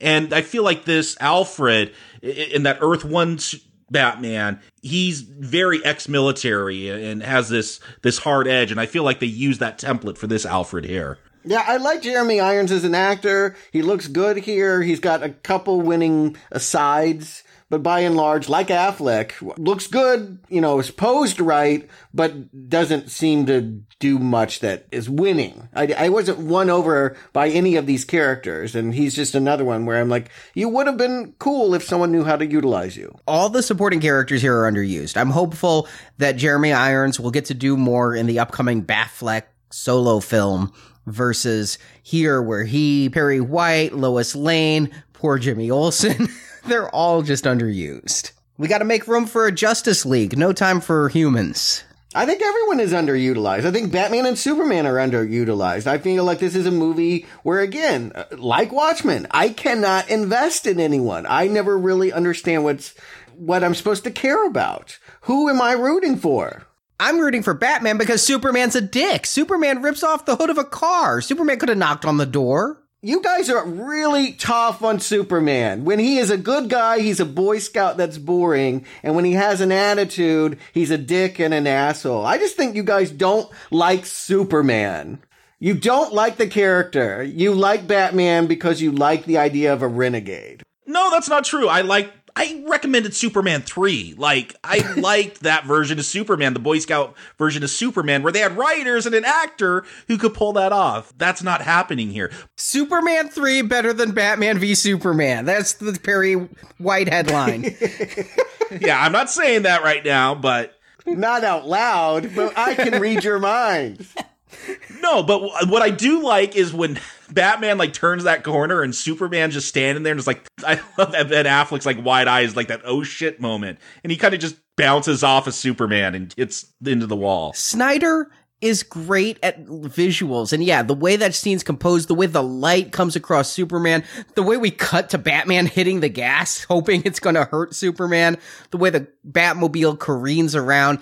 It's a great looking scene, but I'm just like, Superman, you're stay over the harbor. Is there not enough global things for you to worry about? You got to come into Gotham and shake down a superhero? I mean, we should say the reason that were being given in this movie that Batman, that I guess what's pushed him over the edge with Superman was that bombing at the Capitol building in DC. Like the, the guy in the wheelchair, Bruce Wayne had saved him during the whole Metropolis thing with Superman and Zod. He lost his legs.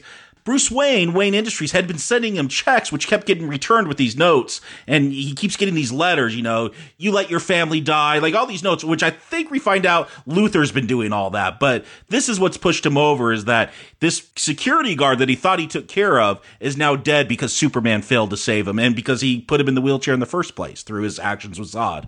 It's all his fault. Superman did everything wrong. He's terrible. This is why Superman can't win. I would be so pissed if I saved some astronauts in a rocket and all I got was bad press. People saying, oh, you didn't do it cleanly enough. You didn't pick up the trash after you moved the rocket from the flame. I mean, my God.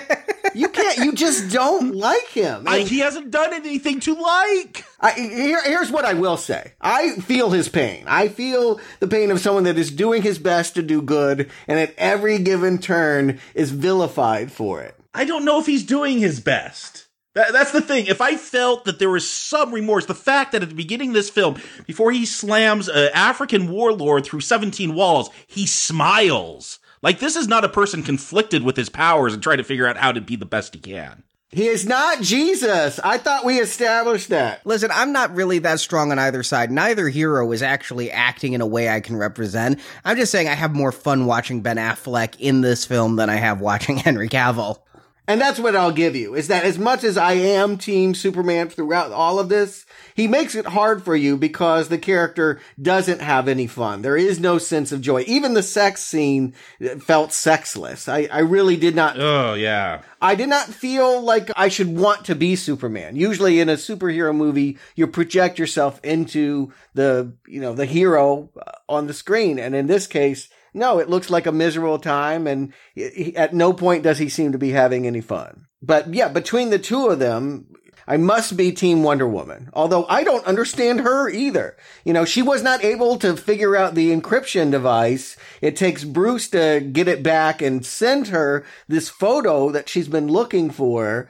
1918. Bruce has a back computer. She doesn't have a Wonder computer to break the encryption. I guess not what we finally see is a photo from 1918 in which, yeah, she's got the tiara on and everything. She kind of looks like the Lynda Carter cooler version, but it begs so many questions. This was the moment she walked away from humanity? Well, I think we'll find more out in that Wonder Woman movie. But here's the thing that excited me. I love when Cap they made that film into a World War II film, basically. Like, that's the same thing that excites me about Wonder Woman is when they do the old stuff uh, when she's fighting in the world wars and helping the soldiers out. Like, yeah, it's a World War One movie. They're gonna best Marvel. We're gonna go even earlier.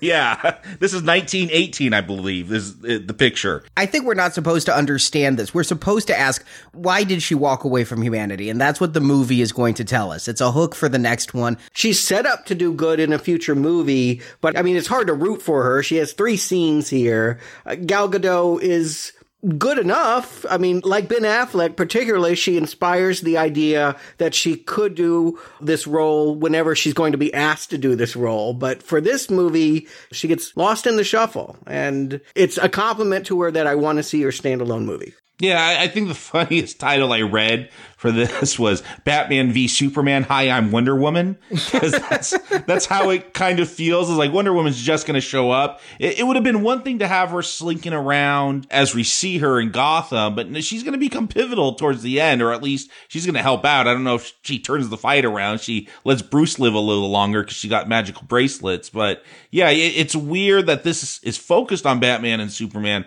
but Wonder Woman's going to end up having uh, an important role to play by the end of it. I don't know how important it is. There would be no Batman if she didn't show up. Again, contrivance written, but I would equate Wonder Woman to Batman v Superman as I think of Black Widow to Iron Man 2. She doesn't really need to be there. She becomes way too big a part of it. Oh, she's much better than Black Widow in Iron Man 2 here. But just as clumsy an insertion and just as needless to this story. I mean, we've got so much going on already. It is weird. I get why she shows up at the library because she's trying to get that photo off of Lex's server. Like later on, Bruce is going to bump into her while they're looking at a fake Greek sword. I don't understand why she's there. I don't know why she's spending so much time when she fails to decrypt that hard drive. I don't know why she sticks around Gotham for so long. And to be clear, I don't think that if she had had a full movie beforehand, that it would make these scenes, you know, really sing or something. All that she really does is uh, make an appearance. I mean, she just wants to let you know they're going to get to her eventually. And if you're a Wonder Woman fan, there's reason to feel encouragement. Again, they're spending so much time world building. Is it to the disservice of this movie? It certainly is later on when she gets the unencrypted files as Batman and Superman are heading to their face off, right? They're about to fight, and then we're going to spend five minutes looking at files of other heroes. Yeah. I hope that's an encrypted email that he sent because that's some damning evidence. I mean, can we just talk about that email right now? It doesn't implicate him. Maybe he's going Snowden. Well, yeah, it doesn't damn Bruce, but yeah, we're told Luthor has this theory about metahumans that there's more people like Superman.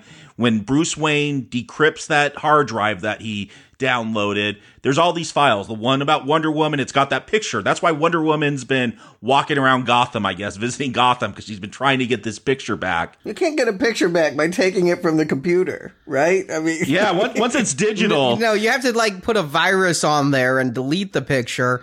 It's not a, or maybe he has a physical copy that he scanned. I don't she know. She still don't have it, but yeah, this makes no Yeah. sense. And maybe she could just say, "Hey, I look a lot like my grandma."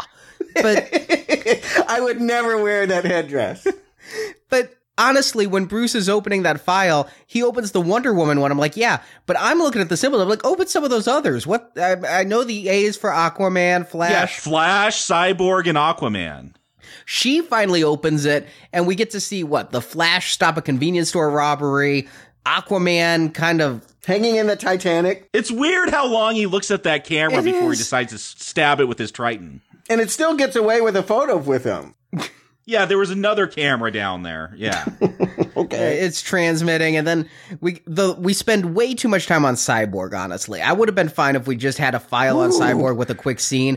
When we see this like rattling box and this dismembered body, I'm like, I understand what I'm seeing. I know who Cyborg is from an '80s cartoon, but. Come on, what happened to this movie? Where where is Batman v Superman anymore? This is all Dawn of Justice. Well, th- that's in the title too.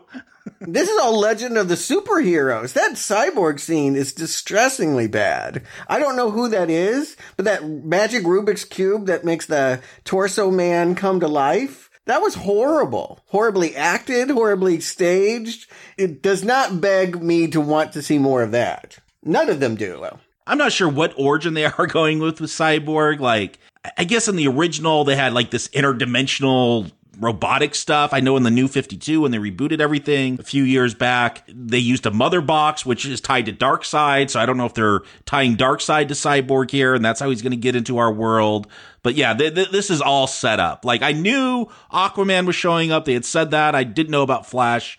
Uh, they, I knew about Cyborg too. I didn't know. Yeah, we're going to just see a torso sitting around. It looks bad. All three of them do not make you want to see them come together for a new movie. I want to see a Flash movie. I don't know if I would or not. I, only if it explains why the hell he was like screaming about a rock. As bad as all of them look, you can't tell me any of them are as bad as Doomsday because Lex Luthor took that kryptonite scalpel and cut off Zod's fingerprints, making each of his fingers look like a little mini Hannibal Lecter mask, and used it to go on board the ship, take control, and start dealing with the Kryptonian eugenics program and Zod's corpse. Yeah, I thought Michael Shannon was coming back. I didn't know they had an end monster. I mean, I do feel like a lot of things were cut out with Lex interacting with this Kryptonian ship. There is one scene that they released online. Ugh, I, it's hard for me to tell what it is because I don't have the context, but there is another being there and he's manipulating. You know, when we see Cyborg in that metal that's going to become him, this being has something like that. From what I read, it's Steppenwolf who is associated with Darkseid. It seems like they really wanted a lot more Darkseid stuff going on in this film to set up perhaps the Justice League. Again, this is all fourth world, new god stuff from Jack Kirby. I'm kind of excited to see that stuff, but it makes no sense here and it would take a whole lot of setup for it to make any sense here. Uh-huh. Uh, you said a lot of words. I'll just say, let's hope a future movie explains it. It all goes with that dream that Bruce had, is what I'm saying. But I feel like even besides that scene, you know, you think about the Christopher Reeve Superman films where, you know, with the crystals and Lex gets the Fortress of Solitude and he's like, teach me everything. Like we do get that moment here mm-hmm. where he's going to find all out about Kryptonians, I guess, and all their knowledge. Boom. All of a sudden he's making a doomsday baby, but. All right. And now just to, just as a status check, how are you guys at the movie at this time? Because I enjoyed the beginning hour. You're right. Fun wasn't the right word, but I was engaged.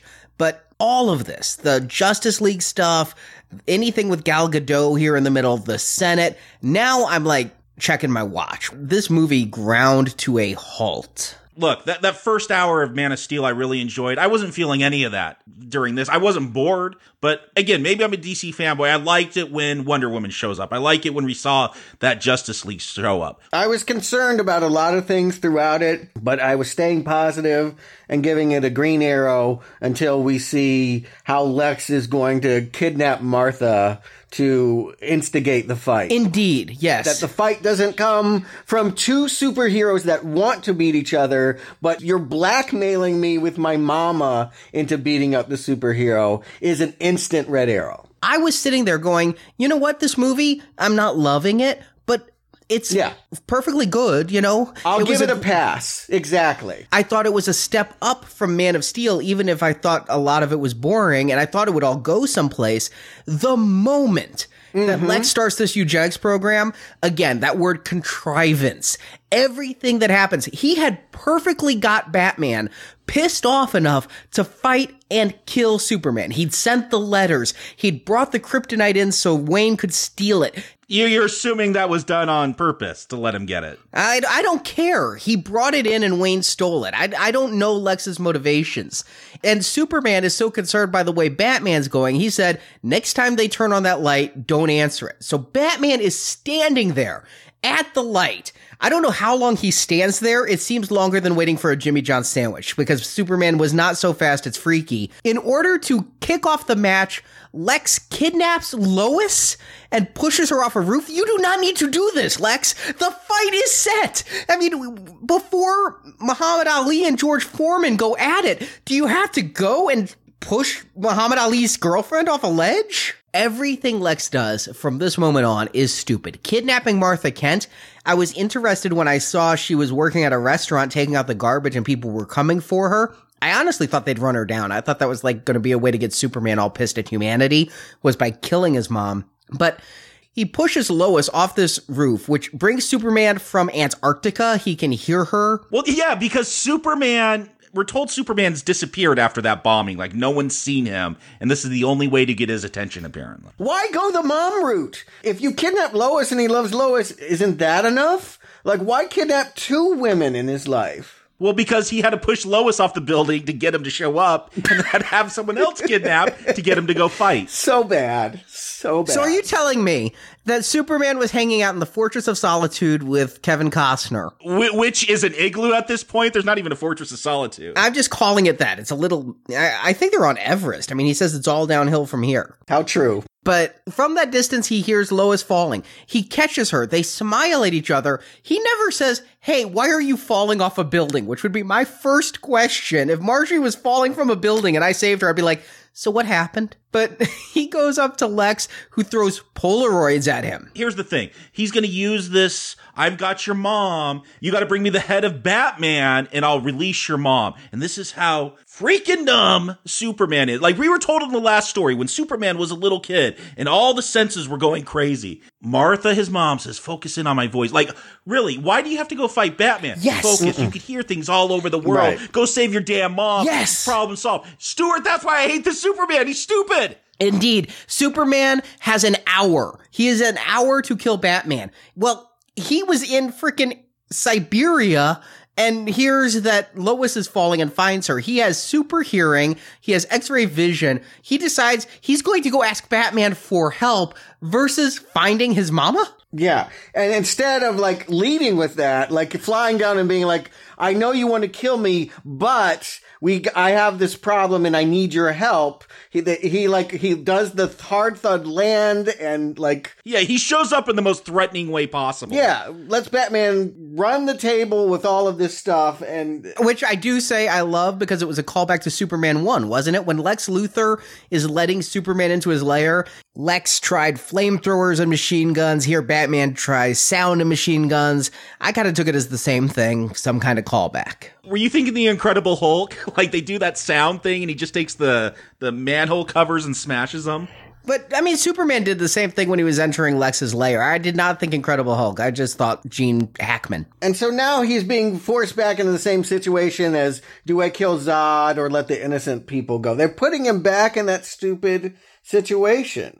At some point, he really is trying to kill B- Batman. I get the sense, you know. Yeah, he throws him through walls. He is not pulling punches, I don't think.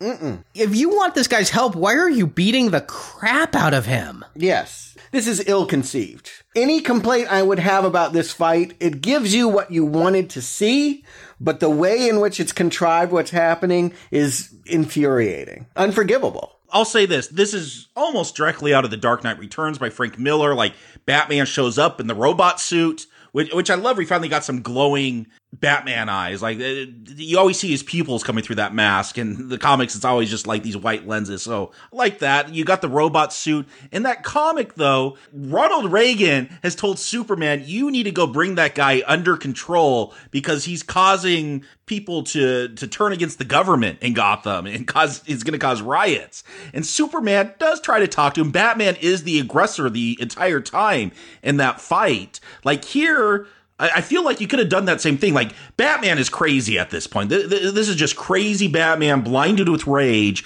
If you had him as the aggressor and Superman just like sitting there taking the punches, trying to calm him down, but this is dumb Superman. But that would have been smart Superman. I could have gone with this fight better. I mean, I'm I'm just enjoying it in the bang your toys against each other kind of way. But yeah, there's logically Superman's dumb and could have stopped this very early. Yeah, and I wanted this fight. I really did.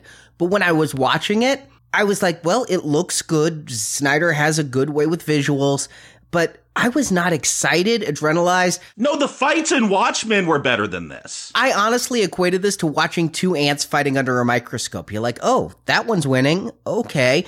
But I didn't feel anything. And more importantly, this is when I realized I was Team Batman because earlier Batman had said, do you bleed? And Superman just gave him this like you look. And so the whole fight, when he hits Superman with the kryptonite gas and he's weakened, I'm like, come on, Superman, you gotta make him bleed. You gotta make him bleed because Superman was such a jerk. Make him bleed. Yes, I, I was waiting for that moment.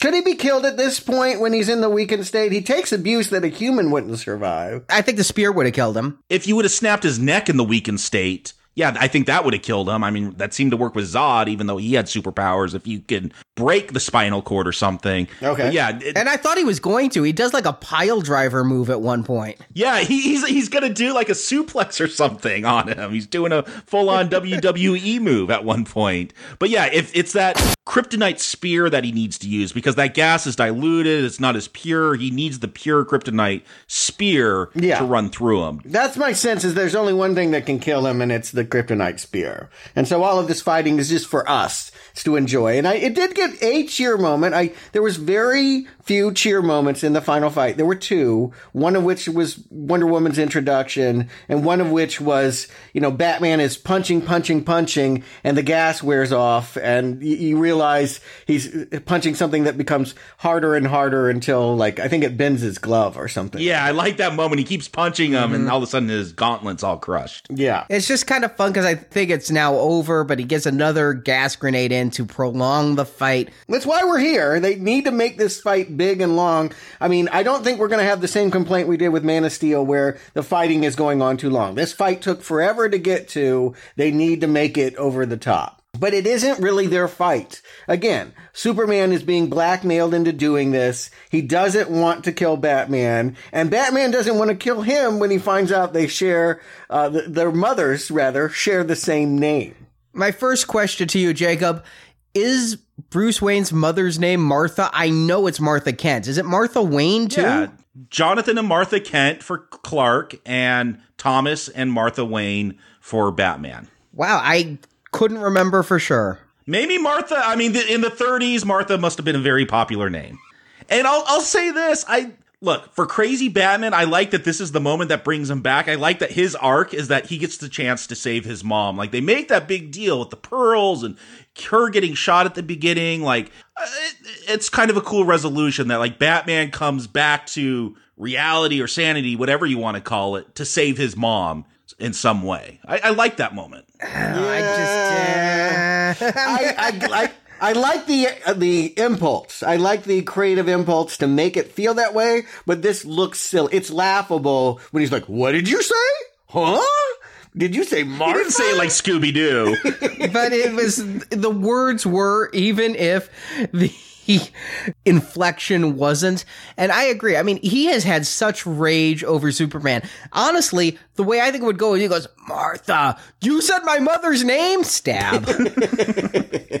yeah, how dare you invoke her? I don't know. It, it's it's an odd way to end the fight, and it's over. There is no more beef between them. It's contrived. Yes. It is now let us go rescue Martha from one guy with a flamethrower because Superman couldn't handle it best fight in the movie. If I'm like crossing my arms at this point and I went in and I had some fun, but I crossed my arms when Lex started going nuts and pushed Lois off. This fight made me uncross them. Batman versus all those guys. Oh my lord, that's exciting. I think it's the best action scene Snyder has ever put on screen. It and I've seen every one of his films except for that owl thing. So unless that owl thing has a kick-ass fight, this is it. Yeah, no, I like this. You know, he comes in through the bottom floor. He's got that gun that shoots the magnets to take everyone's guns. Like, yeah, this is fun, creative stuff going on. It, it doesn't happen a lot, I feel, with Snyder, but whoever staged this, I like this fight. What is Superman doing in the meantime that he can't help Martha? He's going to the alien ship because all of a sudden the ship is lighted up and is taking power from the city. Okay, so even though everything was about saving Martha, when push comes to shove, I'm a, I'm gonna outsource that to Batman and go to the ship. See, you're coming around on my feelings about Superman. I, am glad to hear that. No, that's poor writing. That's not Superman. That's poor writing. But well, that's my problem with Superman in these films. He's poorly written it's the way Superman is written, but Batman has to convince him all of a sudden, hey, I almost killed you a minute ago, but I didn't. So I swear to you, I'll save your mom. And fortunately, Deus Ex Alfreda has the exact location where she is. this is bad, people. This is really bad. This is like whatever it cost, whatever the delays are, we wait six months and put this movie out and fix this ending. This is not acceptable. Except that fight that he when Batman gets to the warehouse is awesome. My my friend told me that it's like the fighting moves Batman uses here. He said it's like a scene right out of the Arkham Knight game. I haven't played those. I'm going to. I just bought it because I want to play that if this is that level. I think you will like that game, Arnie. I've always had a problem because it's basically Batman punching people so hard he kills them. But yeah, it's Batman. You you you could do your little combos and spin around and kick people. This does feel like a scene out of those Arkham Knight video games. I mean, it's a cool action moment, but I, I we didn't need the scene. We did not need Martha being saved by a flame retardant cape. No, the whole thing at the end with the flamethrower guy, that was a little much, but everything getting there. And the one laugh my audience gave, I've been teasing it, is after he saves Martha, he goes, I'm a friend of your son's. You're friends now? And she says, "I know." Yeah, yeah. yeah she, uh, the cape. That is when my audience laughed. The only time my audience gave any visible reaction was when Martha Kent commented on the capes. Yeah, I got a big response in mine as well. And again, you notice those moments because by and large, it was a quiet audience and they were wearing cosplay. I mean, th- these were people that were opening night mega hyped, and I wouldn't say that they were cheering that often. I do like, though, speaking of the capes, that Batman's cape is actually used against him in these fights. You know, people are grabbing the cape and throwing him down by it, and I'm like, you know, that is good to show capes are a really stupid fighting apparatus. As pointed out in The Incredibles. And in the graphic novel for Watchmen. Yes, there's Dollar Bill who gets caught by his cape. But yeah, while Batman's having the best fight of the movie, Superman is going off to see the creation of a villain. Is he as bad as Nuclear Man or is he worse than Nuclear Man? Look, I, I, I'm going to say this. This is straight out of the death of Superman, which was a huge event in 92, I believe, Yep. where they were going to kill Superman off and he was going to fight Doomsday. It's bad. It's just like seven issues of Batman and Doomsday punching each other until they both die. I had read one Superman comic in my life. I read the newspaper strips back in the 70s and 80s, but I'd only read one comic book until Death of Superman. And I was like, that's it? Okay. yeah, it's not good. What shocks me, they're going for it here. Like, if you haven't seen it, big spoilers coming up. That I, I felt like this movie kept a tighter lid on the spoilers than the Force Unleashed did. Like, I, I'm shocked at the end where this movie's going to go. But yeah, Doomsday's going to come out. He's birth. They've changed him a little bit. Yeah, they turned him into the uh, abomination from the Incredible Hulk. That's when I thought Hulk. that is true. Yeah. In the comic, they took like this single cell organism and they expose it to like a harsh planet and it dies and they scoop it up and uh, they take the genetic material and what it learned and like they keep trying to get it to evolve until it could withstand all this stuff. But here they've changed it. Like every time he gets wounded, he's going to, yeah, do this nuclear explosion and evolve himself and become stronger, which makes bones come out of him. I guess that's what that means. Oh, I couldn't tell what was going on. I couldn't even tell why Lex made him. I mean, honestly, I was just like, oh, I was going to get you with this kidnapped mother plot, but since that didn't work, uh, how about a monster? I, I don't think he expected Batman to actually win the fight, so this was going to get rid of Batman, and then he'd unleash Doomsday to get rid of Superman. And I honestly believe because of the whole kryptonite thing, he thought Batman would defeat Superman, but Doomsday was plan B. okay. This is how clear the movie is. All three of us choose your own adventure. And instantly when it popped out, I go, they're going to kill it with the spear. Well, yeah. Automatically, like without any suspense, here's an unstoppable monstrosity. I'm like, well, if it came from Krypton cells, you kill it with the spear. Juxtaposed against this, Lois has the spear and is taking it to some body of water that happens to be near the fight for some reason. I thought it was flooding. No, it turns out to be fathoms deep and she throws it in. Come on. I really expected Aquaman to pop up and go, no, you need this, but didn't happen. yeah, for some reason, Lois goes over to where this big fight is in the abandoned port. And yeah, chucks the spear into the water. Superman finally, finally does something smart and decides to fly Doomsday like up into space, like get him away from the planet. That's what you wanted. I'm like, Jacob, you got it. Yes, I'm like, they're finally doing something smart. And then the president authorizes the launch of a nuke, which we saw in Avengers, like, but this is this is the one other moment out of the Dark Knight Returns. I feel like that in the backdrop of that story is all this stuff going on with the Cold War turning hot, and Superman tries to stop a nuke and it totally destroys him. We see that like Doomsday falls to Earth, Superman's floating in space, all withered looking, and Snyder came out and said that this whole thing is to set up the very end of the film. We're supposed to see Superman. I thought he did look rather gray and gaunt, but he floats into the yellow sun and it brings him back to life. It's supposed to signify Superman can die and come back. So he does it twice in this movie. Yeah, I, I don't know if there's questions about Superman being able to die. I know that that's the whole point of Kryptonite. No, I think it's more about the resurrection. It is Easter weekend after all. and can I just say, I'm not a nuclear scientist nor a missile expert, but I don't think you can target a nuclear missile to a target the size of a person, a moving person,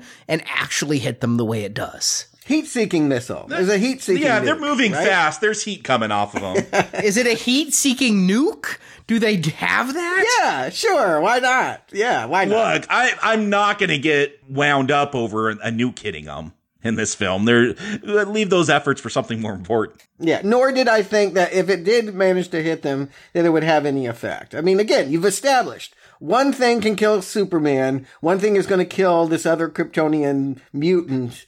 Well, breaking his neck, so two things. well, I, I get, you know, yeah, I guess you're right. I, I, I never thought about Zod in the same way, but yes, you're right. It, you could break his neck, but it, again, all of this feels like it was done for us, for the spectacle of it, but I'm like, yeah, and eventually they'll get back to Earth and get to that sphere. There's no excitement to whether this will work. And Doomsday falls back to Earth onto an island that's uninhabited. Thank goodness. Because they want to make a point that innocent people aren't dying here. Oh, that again, contrived. My God! And if he had landed in a populated city, you'd be screaming that Superman is letting the people die. He cannot win. No, Superman wouldn't be letting the people die. He tried. That's the difference. Getting Doomsday up to space, he tried. If people die, he's done the best he could to move the fight away. I just find it funny because they like they make that point like three or four times through. Yeah. Anderson Cooper's like everyone's gone home from downtown Metropolis. There's no one there, guys. No one. It's just so reactionary. Yeah. I didn't even notice it. But then again, I didn't notice the problem of the last movie. So there you go. We find out that Doomsday, like whenever he gets really hurt, he blows up and turns into something else. We see that blast. We think Bruce is going to die. But no, Wonder Woman shows up. She was on a plane ready to leave until she saw what was going on. You know, the score like changes. It's been this big thudding Hans Zimmer Junkie XL score like they've done before. I don't know if it's supposed to be sitar, this is some Greek instrument. It's not quite electric guitar, but like definitely brings something in there when she shows up. And again, I'm just like, sweet. Like, look, there's nothing intelligent here. I'm not going to try to concede and say like th- this is such a great cinematic moment, but to see like Wonder Woman show up and come and fight, I- I'm enjoying this as a comic book fan. I think I'm right with Stuart. I think I'm Team Wonder Woman. Gal Gadot is the only person who looks like she's having fun in this fight. She Yes. smiles. She's like happy to be in the fight, and that like makes me like her. I heard all these online people, "Oh, Gal Gadot, she doesn't have the body type for Wonder Woman. She's too small. She's not Amazonian. She's too short." And I'm like, "But you know what? She's got the tude. She's got the look. She was my favorite fighter in this ending." Yeah, yeah. She breaks out the lasso at one point. I thought it was going to start telling the truth. Yes, I did too. I'm like, Doomsday's gonna spill the secrets. it's going to be like, I know this movie's not very good. I know you guys can see all the holes. All right, and you know what else though? When Superman, Wonder Woman, and Batman are all attacking Doomsday and Wonder Woman cuts off his hand, it's reminding me of the climax of Sucker Punch, but this is a much better movie than Sucker Punch. I didn't see it. I blocked that movie out, so I don't remember that part. I, I'm getting a Lord of the Rings vibe here, though. I mean, this Doomsday looks like a troll, and she, she's able to injure it. She's not able to kill it, but she's slashing it up with her sword. it, it grows back its limbs very quickly. Yeah. And so Batman, who was so upset about Metropolis getting destroyed, is like, we need the spear. So let's lead it to my town. so it goes back to Gotham with him. And I still didn't realize they were going to kill Superman. I mean, I knew Doomsday was here. I knew Doomsday killed Superman, but I still, because I knew they were leading up to Justice League and you're not going to have that without Superman, I still didn't think they were going to kill him. No, I thought they were going to Bane Doomsday here, as they did in to Bane and Batman and Robin. Like he was going to be this character that shows up that didn't have a whole lot of connection to his comic book story. Here's where I thought this film was going. We see Lois; she's trying to get that spear because of that fight with Doomsday. Like things fall into that water hole that she's trying to get the spear out of. She's going to drown. I'm thinking, oh. Batman's got to save her because he had that vision, you know, don't let it happen to Lois or whatever it was. I thought he was going to go, like, find out she was distressed and save her. But no, Superman just shows up. So I guess whatever's happening to Lois is in some other film. He can't hear Martha, but he can hear Lois specifically pounding on a rock. Yeah, because he cares about one thing. Yeah, but it's not even her scream. She can't scream underwater. She's kind of, but he hears her pounding on the rock. He knows Yeah. what she sounds like underwater. They had that sex scene. Oh, maybe so, maybe so. But you know, this is this is ultimately where it announces this is a Superman movie. Batman may be here, Wonder Woman may be here, but this is the sequel to Man of Steel, and it completes the Christ metaphor, right? I mean, you're shocked that he dies.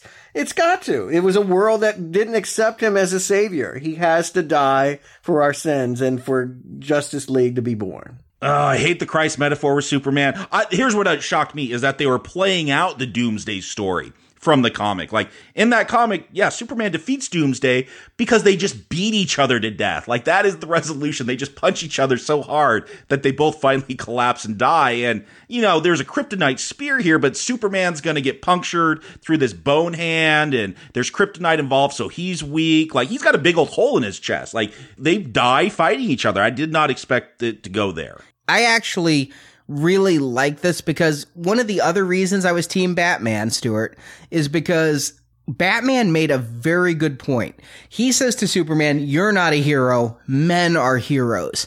And it, it really made me think, yeah, if there's no risk, there's no heroic act. You look at real world heroes, those are people who risk everything for the sake of others. Superman can't be hurt. What has he risked? He can be shot at a million times. The only thing he risks is the lives of others. He is not a hero, even if he is a martyr just in the I've given up my whole life to help you ungrateful people. But here, Superman shows Batman may have been right. It reminded me of Avengers when Captain America told Iron Man, You've never been one to throw yourself on the grenade. And Iron Man then at the end has to fly into space and almost sacrifice himself. Here, this moment is Superman's first heroic moment in two movies. Okay, I agree. Superman sucks. That's what they should have called this. Thank you for coming around to our point of view. anyway, I just I'm just giving up. You guys hate him and he's dead, so I'm sure you love this. I don't hate him. I just like Batman more. And I'm just talking about this specific version of Superman. Like, oh, he is the worst. I imagine there were no tears then when they have. It was confusing that they had two funerals. Is he outed? Is I know that the Daily Planet list Clark is missing. No, no, they say he's dead. Perry White has an obituary for Clark. And Perry White's an idiot. Like the whole time he's like, Where's Clark? Why is he always disappearing? I'm like, You work with this guy, you have pictures of Superman. Dude just puts on glasses. Like, what kind of journalist are you, Perry? Like Superman and Clark have a funeral at the same time. But I don't think that he's outed. I think no. that they're burying Superman and they're burying Clark. Clark is missing. I really thought Clark's would be the empty casket, right? Because obviously if Superman's dead, the government's going to steal that like they did Zod. I don't believe they'd bury him. I think they'd keep him around for scientific testing too because they lost Zod. Well, maybe Wonder Woman and Batman got his body out of there. Well, here's where I was confused. I was like, if we have established that these Kryptonian ships can bring people back from the dead, why aren't they bringing him in there? Why aren't they doing what? That's what they do in the comic. Okay. Well, I mean, they... he's brought back through Krypton technology in the Fortress of Solitude. Yeah, that seemed to me where it was going. But uh, no, they're putting him in the ground and Lex is uh, rightfully put in prison. Do they shave your head in prison like they do when you join the military? No. I, I thought there was going to be like some explosion where he lost his hair. I'm waiting for Lex to go bald, but no, they just shave it here. I think he's just requested it maybe. Hey, if I'm going to prison, can you take off my hair? And is this a dream sequence or did this really happen? Batman comes to him in the jail cell and he warns him about whatever you called it coming from space and eating humanity. Does he really warn Batman, or did, was that all in his head because he's crazy, crazy? I took it as really happening because this shows Batman is a hero again. He could have branded Lex. He could have killed Lex. Lex caused all this. Lex manipulated him. He has that brand right there. He chooses to punch the wall instead of Lex. If this was a dream sequence, it robs Batman of his arc. Okay. I, I really wasn't clear because there are two security guards that Batman probably punched out in order to do this moment, but whatever. Well, no, I, th- I think it's like the Dark Knight where they just disappear and let him in. Yeah, earlier Clark says that Batman's working with the police. So I take it as they're like paving the way for Batman to get in there. I think they want Lex dead too, and they'll be happy to let Batman brand him but I'm projecting. I feel like Warner Brothers because they I, I, don't know, maybe they're afraid people won't stay for the after credit scenes or something, but I feel like they put them all at the ending. This feels like a Lord of the Rings ending where yeah, we get the scene with Lex in jail, we get two funerals. We're going to have this whole conversation between Wonder Woman and Bruce Wayne about now they got to put together this Justice League because something's coming. This movie just goes on for a while at the end. It does to me too, and I I literally was thinking of Return of the King with the funeral scene and everything. I'm like, okay, is there going to be something else. I felt Superman Resurrection had to happen because this was going on too long and it was all montage, but Lois Lane gets that engagement ring. That was not set up anywhere. it's like, and it's bad timing. Oh, you're grieving so much. Here, make it harder on yourself by knowing he was going to propose with this tiny diamond. Superman can crush coal and turn it into a better diamond than what was on that ring. Henry Cavill is a dick. Oh my god! He's cheap bastard! god damn! He ought to stay in that casket. I don't know what's happening to make the dirt fly up at the end, but just stay down, motherfucker. Just stay down. they don't love you. I felt this had to lead to Superman's resurrection, but then I thought it wasn't going to when they're gathering. Uh, but I think, how can you have Justice League without Superman? Warner Brothers marketing was assemble the seven. If you don't have Superman, you're assembling the six. But Batman and Wonder Woman have this scene in their civilian clothes where he's like, we need to get people together. There's a fight. And she's like, fight what? Just a feeling. Okay. I got a different feeling at the end of this, but we'll see. And then the dirt does rise up. I mean, there's no mystery. Superman is coming back to life, and they just cut away as credits roll. I mean, he'll be alive whenever we get to Justice League, which is 2017. But how anxious are we for that Justice League movie? Jacob Stuart, what is the verdict on Batman v Superman Dawn of Justice? Jacob. After seeing that, it was a hung jury. Like, I really had to think about this one because, what? Look. What did you like? Well, listen up and I'll tell you. I'm getting there. And I've said what I've liked as we've talked about this. Obviously, the story is clunky. Like, this feels weighted down by a lot of problems I've seen in a lot of the superhero movies where things are just contrived and it, it's just how do we get to the points where fighting happens and things blow up? Like, yeah, it's a clunky film, but it also had, look, I'm the comics fan. It had those moments that I enjoyed. Like when Wonder Woman, you see that picture of her from 1918, when you see these clips, not Cyborg, but you see Aquaman and you see the Flash showing up. You get that crazy Darkseid dream going on. Like th- there are moments that I liked, and I like this interpretation in a kind of fan fiction, Elseworlds kind of way of Batman, where he has just gone crazy and he he's taking extreme methods. Is it recommendable? like I think about the other superhero movies that I've seen where I've been on that line. I mean, I like this more than Green Lantern. Days of Future Past I was real iffy on. It's around that territory. I'm going to give this a weak recommend. I think if you're into superhero movies, there's enough stuff here that you're going to enjoy. If you, you know, heaven forbid I say this, if you're able to enjoy watching Michael Bay smash Transformers together, this is better than those films, I feel. So it's it's a weak recommend, but it, you know, it, it's a split decision. Just one justice went with the film, so very weak. Yeah, weak recommend for Batman v Superman. Stuart. My jaw. I still. I, excuse me while I pick it up off the floor. Uh, wow. Wow, really? I thought we were in unison. Look, I here. like Superman 3. I liked Batman and Robin. I recommended those too. Are you saying this movie is Batman and Robin? I need clarification. They're different kinds of enjoyments. I think what he's saying here is what we probably are all saying to some degree, and that is because it doesn't work for us is not to say that there aren't moving parts that are working. It's the frustration that it has been so miscalculated. The why Batman versus Superman is not a good movie is mostly because they haven't convinced us in the storytelling that this battle needed to happen. But does the battle work? Yeah, I think if you like visuals and action, there's enough here probably to recommend. But we're talking to me. I need a story. Yeah. and this damn well does not work in the third half. I mean, it falls apart embarrassingly. Like I said, I don't know how much they spent on this, half a bazillion dollars. They need to spend another half a bazillion dollars and just reshoot this ending because it is a complete complete and total failure. As far as the, the whole blackmailing him with the mama thing is just not what they promised. They told us that these were two guys that had a public disagreement and were going to settle it in a battle and to be blackmailed into a half-ass fight before fighting against the greater evil. It is a complete and utter betrayal. Even if I had loved everything that came before, it would be a red arrow. But because the movie had been so spotty, it's even easier to give it that. I mean, Bruce has a line at the end saying, We can do better, we have to. I agree. We deserve better than this. I agreed with that line too, that they could do better. I'm looking forward to Suicide Squad. And I agree with the line, we deserve better than this. I mean, it's telling to me that the best Batman scene I saw that entire night was the Lego Batman trailer that played before the movie. That movie looks great. Which is not part of our Batman series. We're not doing it.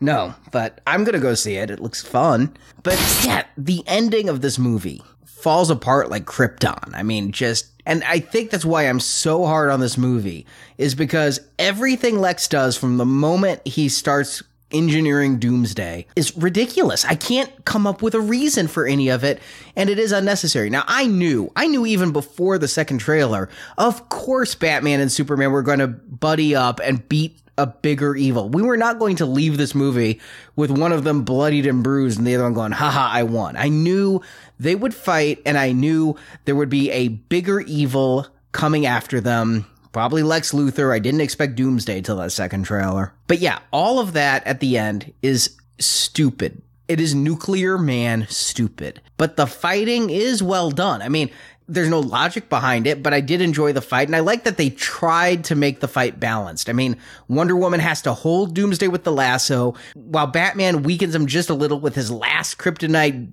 gas bomb. And that is what allows Superman to spear him. It's fight action, stupid reasoning. Before that was like 45 minutes of mind numbing dullness with the Senate and the plot points that go nowhere.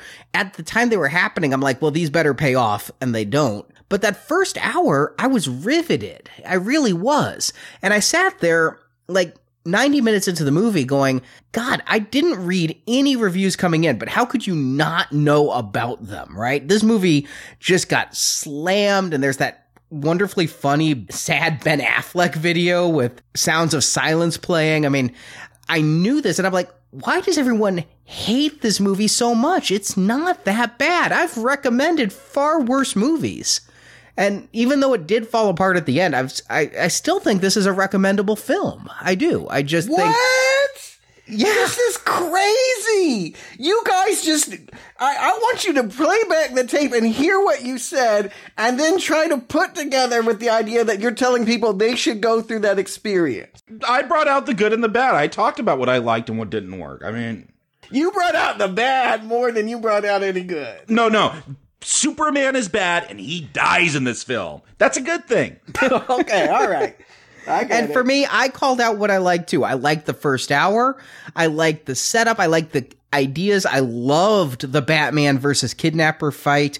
There's a lot of good here. I'll agree it's a weak, weak recommend. Like if we were doing a percentage system and 50% and below is not recommend and 51 and up is recommend, we're sitting at like 55% because the ending is that stupid. But until the ending, we were sitting at a good 75 to 80% for me. So yeah, I'm I'm gonna recommend this film, even though I'm like I blame Snyder and Goyer for the stupidity of the end. Just know you're enabling them. You can say you hate them all you want. You keep endorsing them. I bought one ticket. Millions of people out there bought tickets. So I didn't enable them. Uh, I bought two, so I enabled them a little. But they're doing better than Bryan Singer did. So kudos to both Goyer and Snyder. Yeah, and I'm actually, even though I feel it was ham fistedly inserted into this movie, the little teases for Justice League Part 1 has me excited. Not as excited as I am for Suicide Squad. I still think Suicide Squad will be the first movie to truly jazz me and excite me about this universe. I am so excited for that film. I'm hyped. I actually am like buying a Joker figure. I'm that excited for it, a Jared Leto Joker. But as for the rest of this universe, we'll see. I mean, this year we got Suicide Squad, and just next year, I mean, there's not a whole lot of time. Wonder Woman is going to start it off, and then Justice League Part 1 is going to be next year, 2017. You think that's on track? I mean, I understand they're going to make a lot of money, but they're also going to get a lot of hate. And they got a lot of hate last time and they made a lot of money. Do you think that the overwhelming mixed reception. I didn't get the sense that people hated this movie. I got the sense that people were disappointed in this movie. Critics hated this movie. I don't the average movie go I again looking at their opening box office, don't seem to be hating it. Yeah, I don't think they're going to look at anything except what the box office is, and it broke a record. So I think they're going to continue. I had heard rumors coming in that Warner was concerned and they were considering abandoning Justice League Part 1 and instead pushing to 2018 with a Ben Affleck solo film. What I'd heard going in, and it is true, the best part of Batman v Superman Dawn of Justice is Ben Affleck as Batman. Which I never thought we'd be saying. No. Is he the best Batman ever? Nah, I still like Bale more, but the fact that I'd put him next is saying something. It really is. I'm I'm there with you. He has not proven himself the best yet, but he could be. So, given that I heard they were rolling already on Justice League, I don't think they're going to change course based on this box office. They're going to keep pushing through. They've got to, like you said, they're playing defense. They're playing catch up with Marvel. I think they got to do it. Yeah, they've got, but I guess my point is, are they going to radically rethink whatever they're doing now? Just as this movie was a radical rethink of what they started with Man of Steel, you got to believe that we're going to get another cobbled together mixed bag movie of ideas because they're responding. You're right. It's reactionary. They're not telling us a story. They're trying to anticipate what we want. And because of that, we just get really uneven affairs. You guys say recommend on this, but we all saw the same movie, and this is a highly unsatisfying film. We work on a binary system. If I had to give this a, a different kind of score, a number score, it'd be different. But we come down to yes or no, I got to pick one. Yeah. My question is: Is the radical change we could get is getting rid of Snyder? Is he involved with Justice League? Is he still going to be around? It's Goyer script, Zack Snyder directing. All right. Yeah, there's no reason to anticipate a different response with, with those elements still in play. You're going to get the same experience. We are going to get more of the same. Snyder has said it will be more lighthearted. It will not be as dark as Batman v Superman. Okay. They're going to have the Flash in it. They're going to bring in the Flash's comedic banter stuff. So he's going to make the film lighter than this has been. I think Justice League Part 1, I could be wrong. I've, you know, they've pulled the plug before. I thought Green Lantern was also going to start something. But I think next year we will be sitting here talking Wonder Woman. That's past the point of no return at this time. And we're going to be talking Justice League. Snyder did not direct that movie, by the way. Wonder Woman No. is a female director, I think. Yep. But I don't know that the Flash, Aquaman 2019, they're saying Shazam and 2020 Cyborg and Green Lantern. Good luck, guys. I'm saying Kareem. But that's what the DC extended universe, or what we're calling the DC movie universe, is doing. What we're doing is something totally different. But we're still sticking with comic books for a little while. Next week, we're still even going through DC Universe with The Spirit. Two movies. I know it's probably better known as Frank Miller's vision from 2008 that nobody seemed to like. But before that, they tried on television. We're covering both, as well as finishing out DC with the least superhero property we've ever done for a comic book series uh, American Splendor, Paul Giamatti. A biopic. Yeah, a, a fat schlub that wants to get the girl and gets cancer instead. Uh, we'll see how that goes. I've seen it before. I'm, I'm anxious to see how it will fit into the DC universe. And then we're doing what so many have requested. It seems like our listeners, like we fall into a binary system. We've got the comic book fans and the horror fans, and the horror fans have been saying, Where's Stephen King? Late April, Cujo, early May, The Running Man. Yeah, I think that those will be ones that people will want to hear. Those are some of the big Stephen King iconic titles. And of course, we're continuing our Avengers series with Captain America Civil War. I think we're going to see a better hero on hero fight. I think we're going to see stakes in that movie that this one lacked. And then we're going to do a different kind of superhero Hellboy and Hellboy 2. Yeah, getting back to Del Toro and monsters. Not kicking off a Dark Horse retrospective. I just want to point out we're not moving on to Barbed Wire. No Sin City. No, yeah, but The Mask. yeah, we're not doing those. Son of the Mask is a reason not to do that alone. I've seen it. But yeah, we did have a two week slot before we get to the new X Men, so why not keep it in the comic book superhero tradition and do Hellboy? And I do want to say we're doing Hellboy and Hellboy 2, the theatrical releases.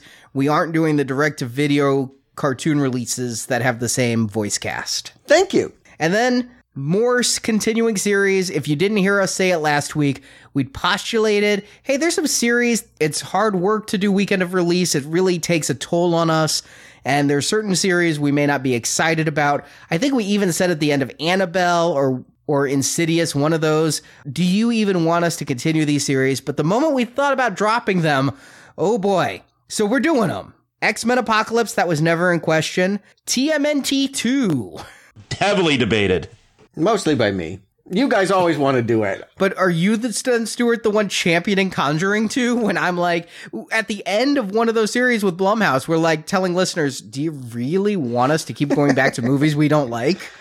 Annabelle was horrible. I can admit that that is not something we want to go back to. Uh, well, you're going back. I saw a sequel announced. Yeah, Annabelle 2's coming also. Oh, God. But I do like the actors in Conjuring. I think that is what is having me hopeful that uh, a part two could work. And yeah, it's going to go to England. Something about that seems appealing as well. So I'm definitely more optimistic about Conjuring 2 than Turtles 2, but we'll be doing both in June, as well as kicking off I think we should say it now. Uh, another spy series. How can we not call it the Bourne retrospective? exactly. And we're getting Damon back. I, you know, once you lose your leading man, as they do in the fourth one, it comes a little illegitimate. And I was starting to think, oh, that's a series we don't want to do. But they actually got the Jason Bourne back for this July's Jason Bourne. Matt Damon is here, so it seems the right impulse to cover the five films that he was involved with, as well as a TV movie that Richard Chamberlain starred in in the 80s. And then, of course, more theatrical releases with Star Trek Beyond, which I'm hearing mixed things, but I'm looking forward to going back to where no man has gone before. And then the film, honestly, after Civil War, I'm most excited for this year, Suicide Squad. That Bohemian Rhapsody trailer. Awesome. Yeah, it looks good. It it does look like the most exciting superhero movie of the year. And, and that's saying something because I really want Civil War to be that film. But there's something very appealing about what they've got going for uh, a cadre of villains uh, that are going to work like a Justice League. Uh, fingers crossed that experiment really goes off. And then also, here's the big reveal. Starting in April, we are starting our spring donation drive. Just to remind people or inform new listeners, Now Playing has no sponsors or ads. It costs money for our servers, for our bandwidth, for our equipment. You know, there's more than movie tickets that go into play here. There's a lot of work by a lot of people who are behind the scenes that we list in the credits, and we thank them all. But we rely on listener support to do the show we do every week. And if you enjoy this review, if you enjoyed our Watchmen review, we got a lot of positive feedback and thank you to everyone who said positive things about it. But if you enjoy this show and want to see it keep going, we need your financial support. And during our donation drives, we say thank you to those who supported us with bonus podcasts. And as we've always done, we're doing three tiers silver, gold, and platinum.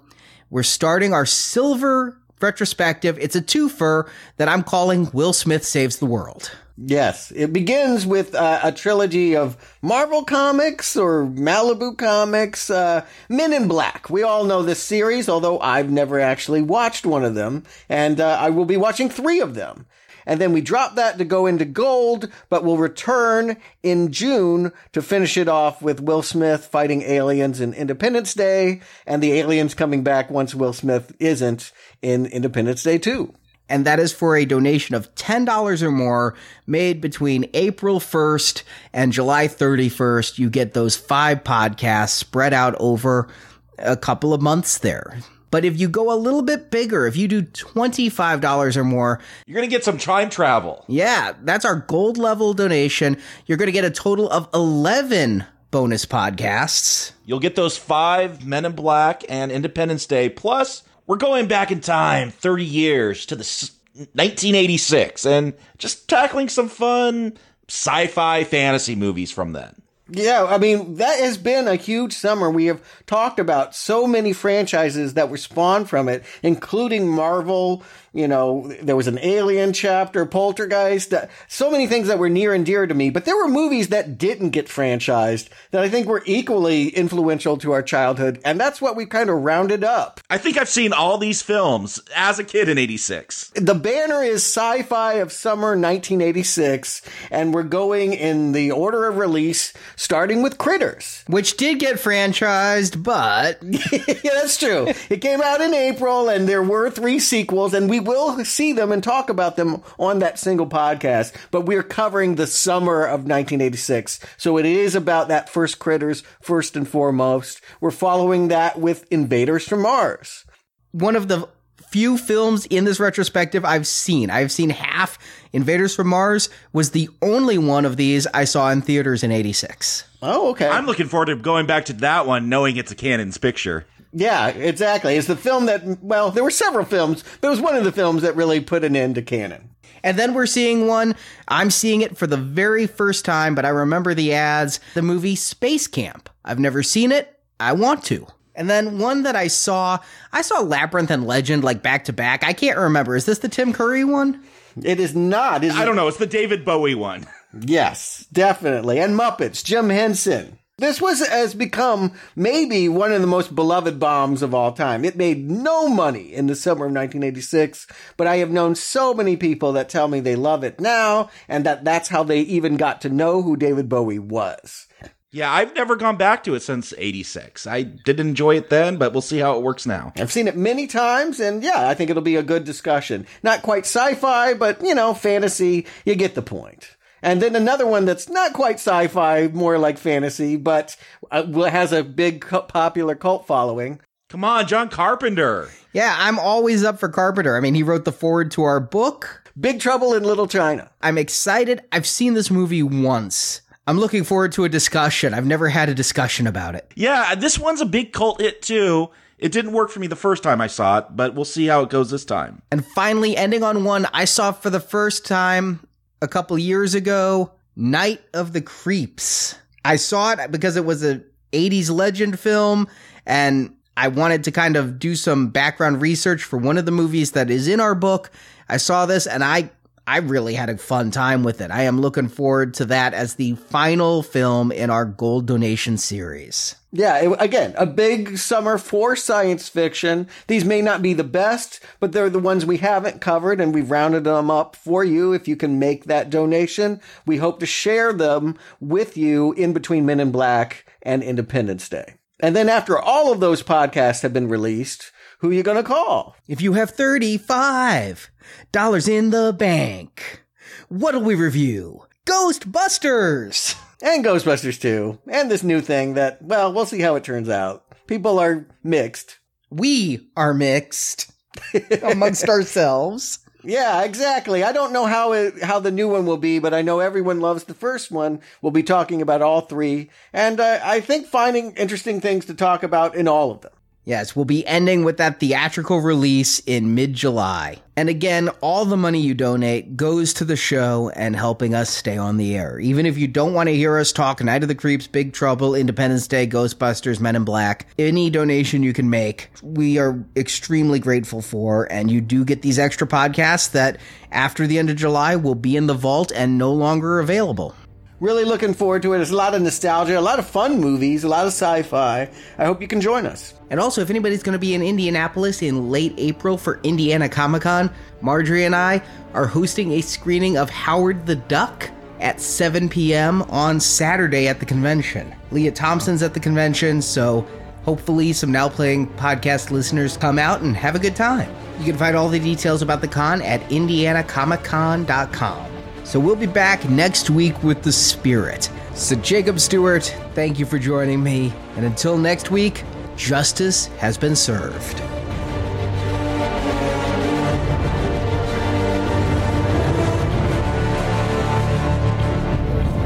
We've received a letter from Batman this morning. Please inform the citizens of Gotham that Gotham City has earned the rest from crime. But if the forces of evil should rise again to cast a shadow on the heart of the city, call me. Thank you for listening to this episode of the now playing Batman Movie Retrospective Series. Well, that was very brief. Just like all the men in my life. Part of our DC Comics movie series. Fortune smiles, another day of wine and roses. Or in your case, beer and pizza. Ha! Come back to NowPlayingPodcast.com each week as we review another Batman movie, culminating in a weekend of release review of Christopher Nolan's The Dark Knight Rises.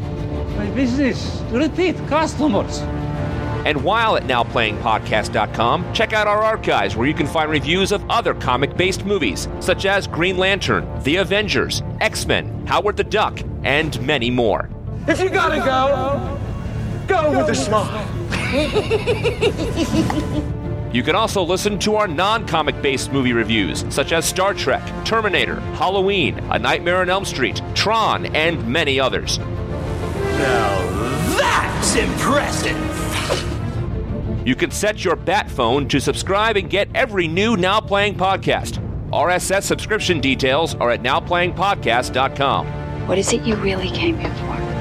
While at nowplayingpodcast.com, be sure to join our forums where you can discuss this show with other listeners. Don't talk like one of them. You're not. Even if you'd like to be. You can also follow Now Playing on Facebook and Twitter, where the hosts post new episode announcements and written movie reviews. Come on, you gruesome son of a bitch. Come to me. the link to our social media pages can be found at nowplayingpodcast.com. Oh, you made it. I'm so thrilled. Support from listeners like you help keep Now Playing operating. So, what are we waiting for? Let's consummate our fiendish union. You can find a link to donate using PayPal at the bottom of our website, nowplayingpodcast.com. It's not about what I want, it's about what's fair! You can also show your love of Now Playing Podcast by shopping in our store, where you can't get capes and cowls, yet you can buy panties, t shirts, coffee mug, calendars, mouse pads, and much more. Alfred, let's go shopping. Yes. Now Playing's Batman Retrospective Series is edited by Brock, Alex, Nick, and Arnie. They scream